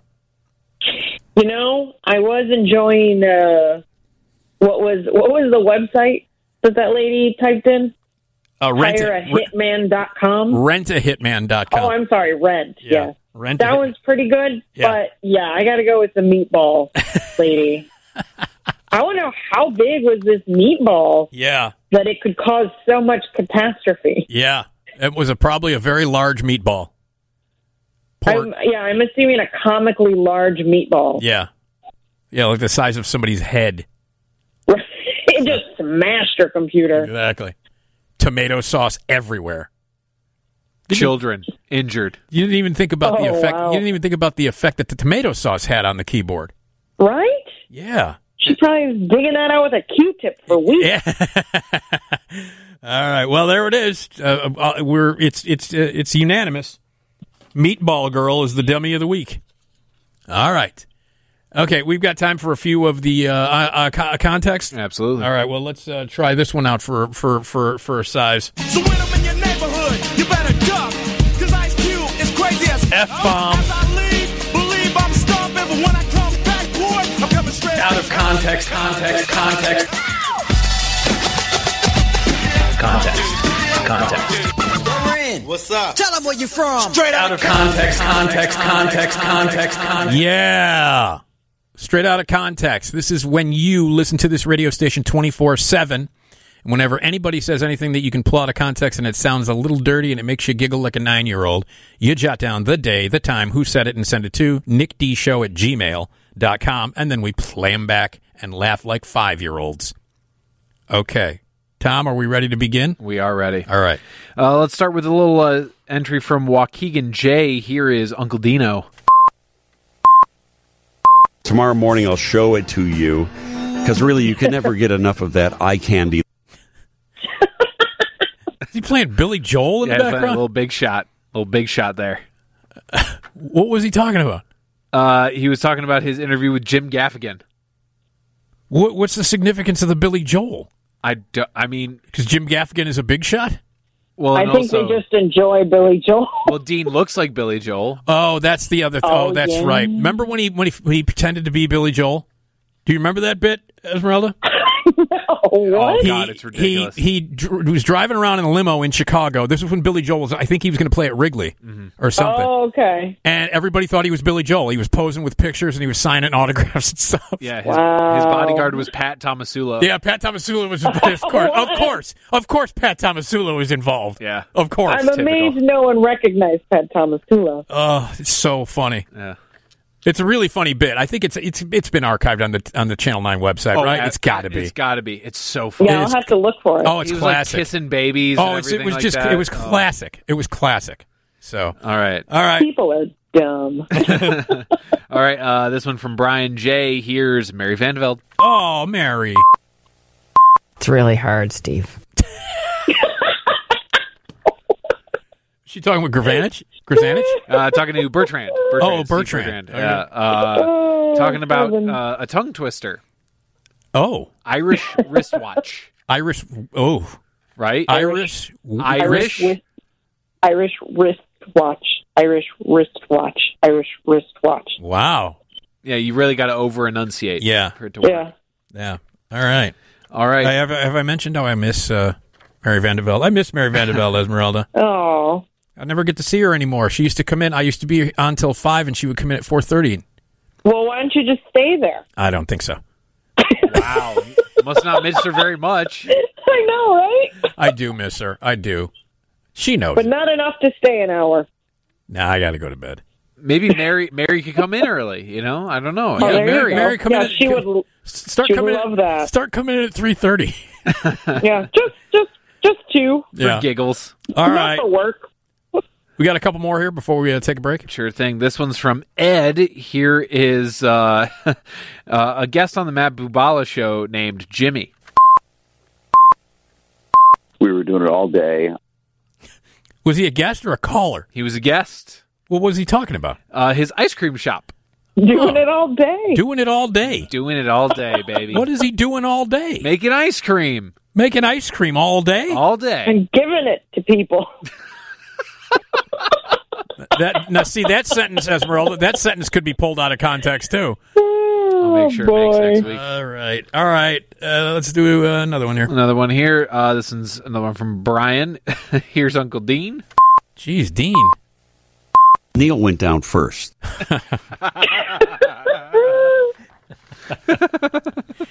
Whoa, man. Hey. What was he talking about? Ew, we talked about Neil Armstrong.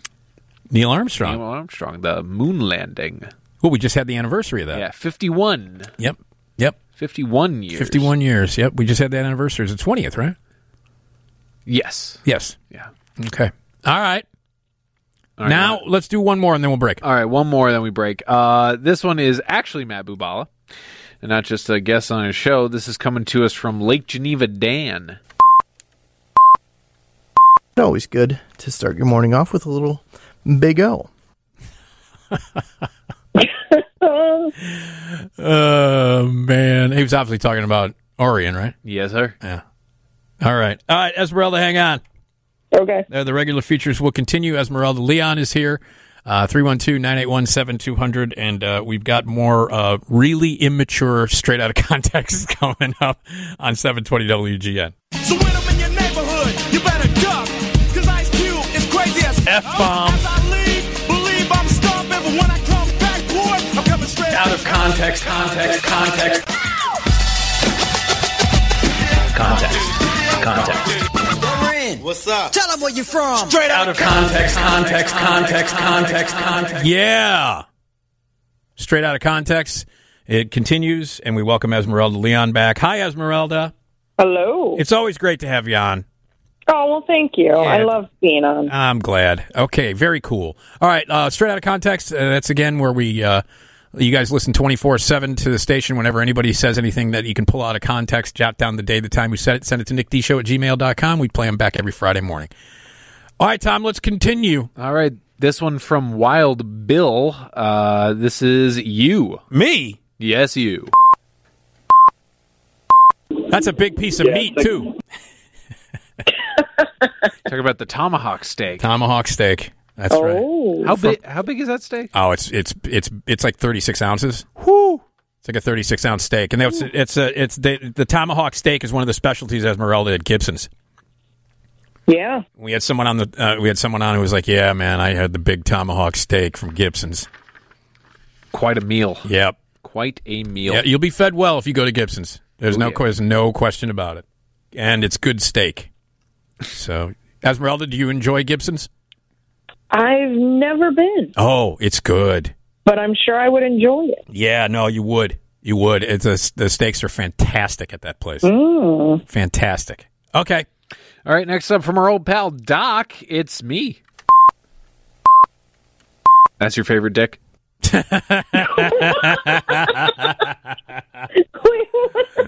Uh, uh, let me let me think if I can remember Esmeralda. I think we were talking about we were talking about Bewitched Yes.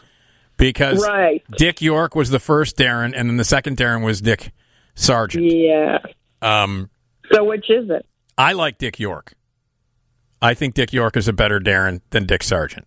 Tom likes Dick Sargent better. Uh, which which one's the the first one? Dick York.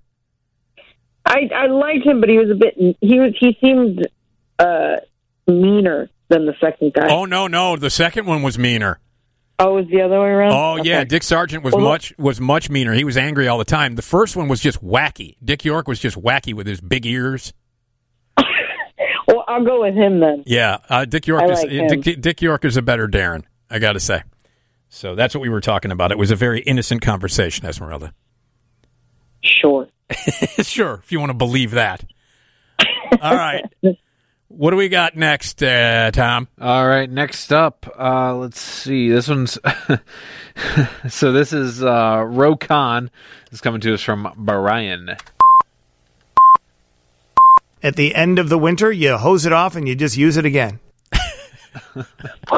Wow. Well, hey, by the way, uh, Tom. Yeah. Is it possible for you to, because Esmeralda's on, is it possible for you to dig out the old. Oh, boy. Uh, See, she's already laughing. She's already laughing. so good. Okay, this is gonna take a second. Take your say, time. say something. All right, say something. Yeah. Do, do your job. I, I, Esmeralda, What's I, I just want you to hear it. I want you. To, do we have any? Did uh, did Lou show up on this week's uh, out of context at all? did not. Oh, then you have to play it.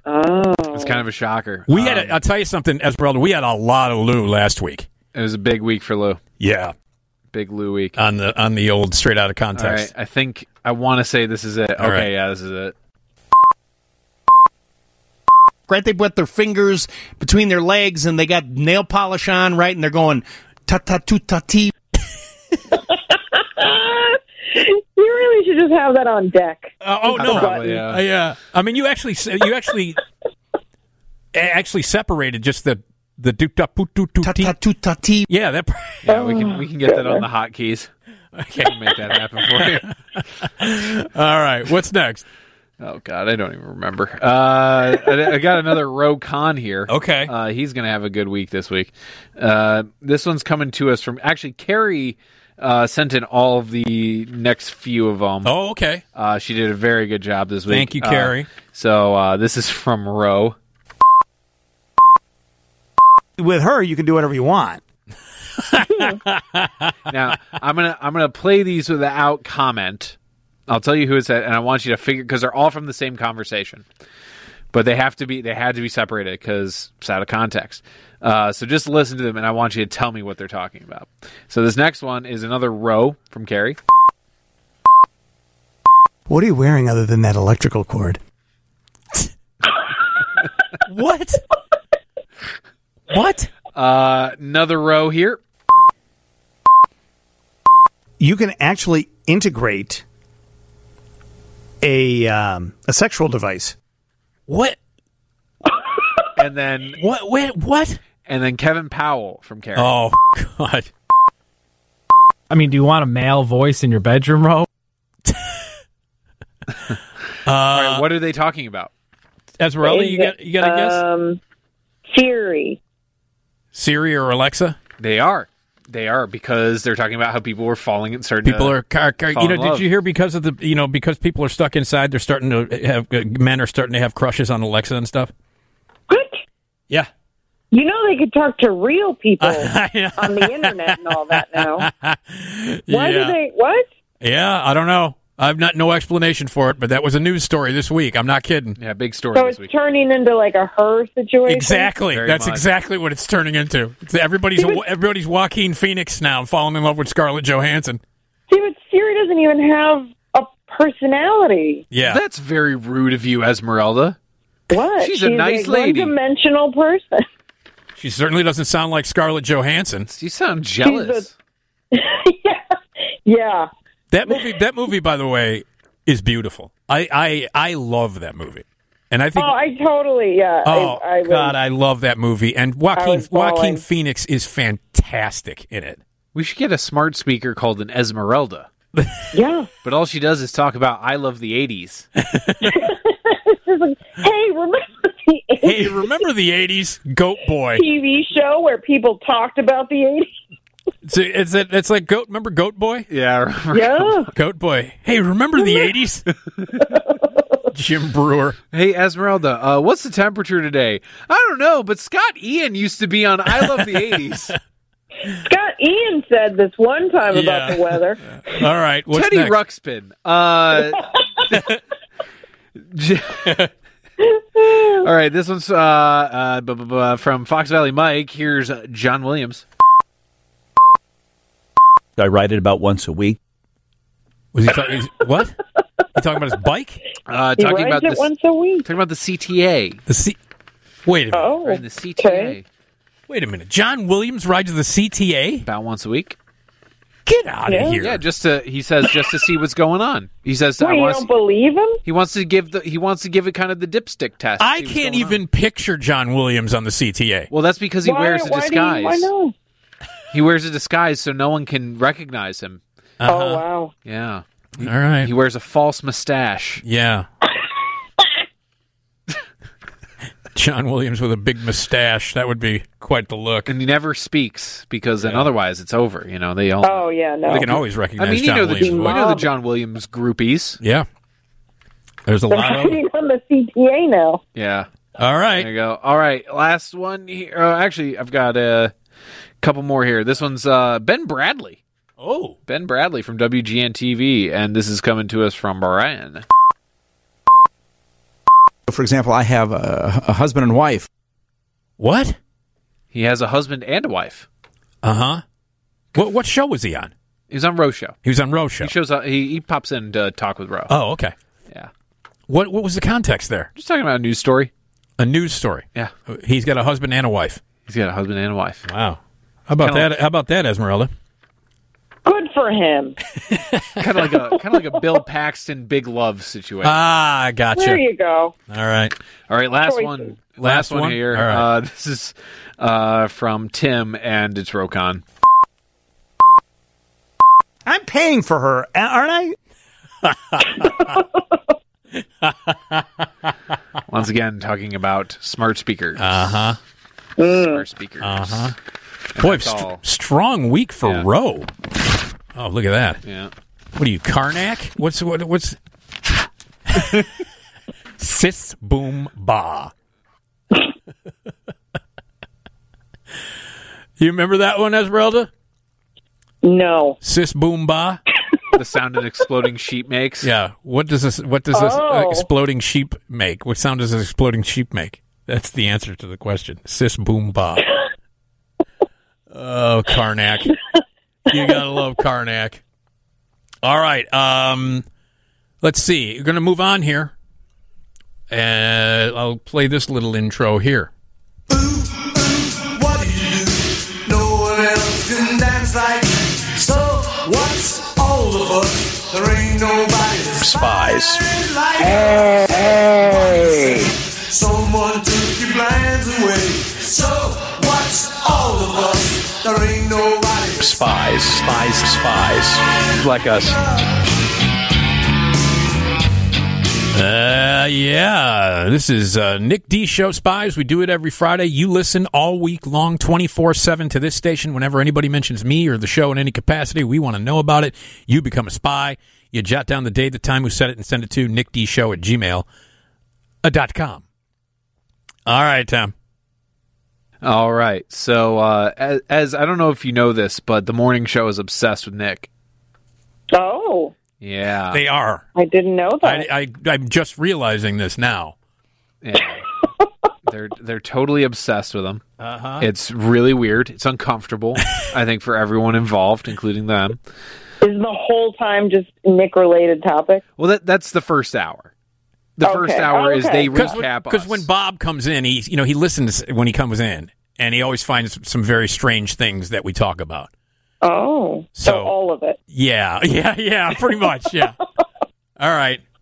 All right, so this one's coming to us from listener Tom. Thanks, Tom. thank you, Tom. Uh, and here's Bob Surratt. Somebody making popcorn around here. You know how that smell permeates everything. I, I smell either that or uh, something's burning down here on the floor. But I think it's popcorn. I had some yesterday, but I don't think I but still you had, smell like at popcorn. home. You at home Yeah, you had right. some. Yeah. Now that you mention it, I do. I didn't until you just said that. Oh, Smell that? Yeah. I think someone overnight had some. Blame it on Nick DiGilio. It- you know, it's like uh, yeah, maybe maybe Nick had some. The um, or Tom, his producer. No, I can tell you who it is. Esmeralda, do you know who it is? Who makes? Who remember s- s- someone whom would make popcorn? Uh, no. Well, uh, it- it's Adam, Oh, our, uh, our our overnight engineer. He makes popcorn. It's not me. And uh, I don't mind the smell, quite frankly. I happen to love the smell of popcorn, but it's not me. I always get blamed for everything that happens for the well, overnight. you're the face. You're the face of overnight. Yeah. so. yeah. uh-huh. Uh, I always get blamed. Hey, man, I'm a walk of famer. you should again. You should wait the uh, extra hour or so. Yeah. And say, look, I didn't make the popcorn. I didn't steal Yeah. Dave Ennett's yogurt. I didn't do any of And that. you can just burst in. All right, we have any more? No, that's it. That's it. All right. Esmeralda, hang on. Okay. All right. Uh, when we come back, we're going to get Fly. And if uh, we got some Fly jams to play, it gets funky every Friday morning right around this time 312 981 7200. When I grew up on the farm, fly was something we sprayed to kill, and jam was something we put on our breakfast toast. Jam. Fly Jam. Fly Jams Friday. Oh, yeah. This is Fly Jam Friday on your overnight radio with my man, Nick D, on 720 WGN. Ah. All right, Fly Jams Friday. That's what it is. Uh, every Friday, right around this time, we get funky. And uh, DJ Luscious Hushes shows up and starts playing some Fly Jams. Esmeralda's with us. Hi, Esmeralda. Hello. Ready to get fly? Oh yeah. All right, we play great R and B and funky stuff to start your Friday. Uh, let's say hello to Luscious Hushes. Oh, yeah, luscious hushes, baby. Yeah, there he is. Uh, do you remember how he got that nickname, Esmeralda? Because he's so luscious. From his volleyball team. Oh, that makes complete sense. Yeah. Yeah. like everything else about Tom, it makes complete sense. all right. Uh, all right, Luscious Hushes. What, what, what, what, what, what, what the hell? Was that a records crash? That what what what what what, the, what the Exactly. hell? Yeah. Uh, we got a little little request here from our friend Glenn. Yeah. It's Karen White walking the dog.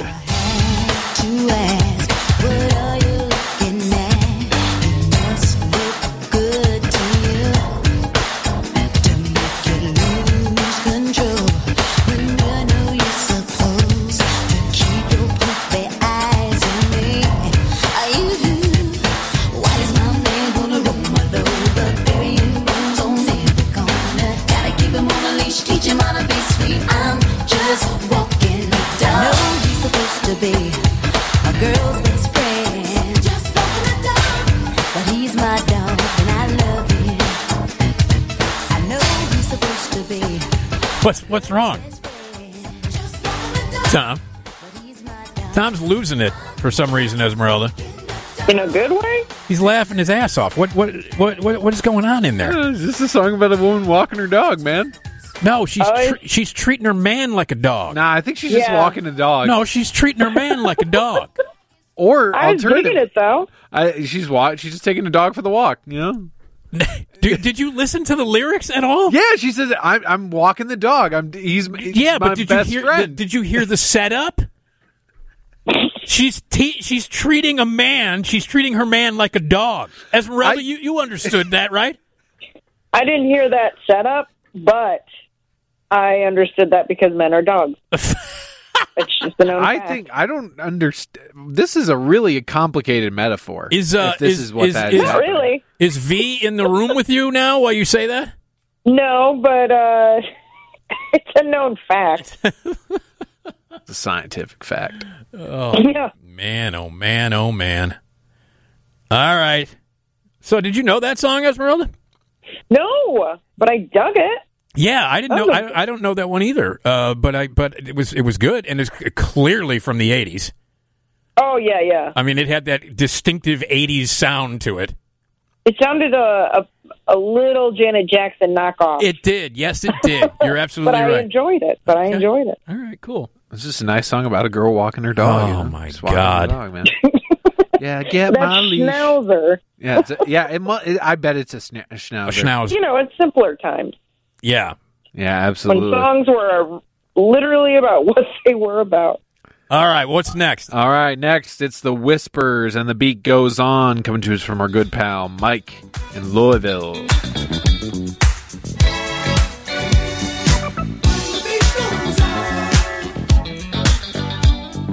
Just like my love, the last thing. The beat goes on.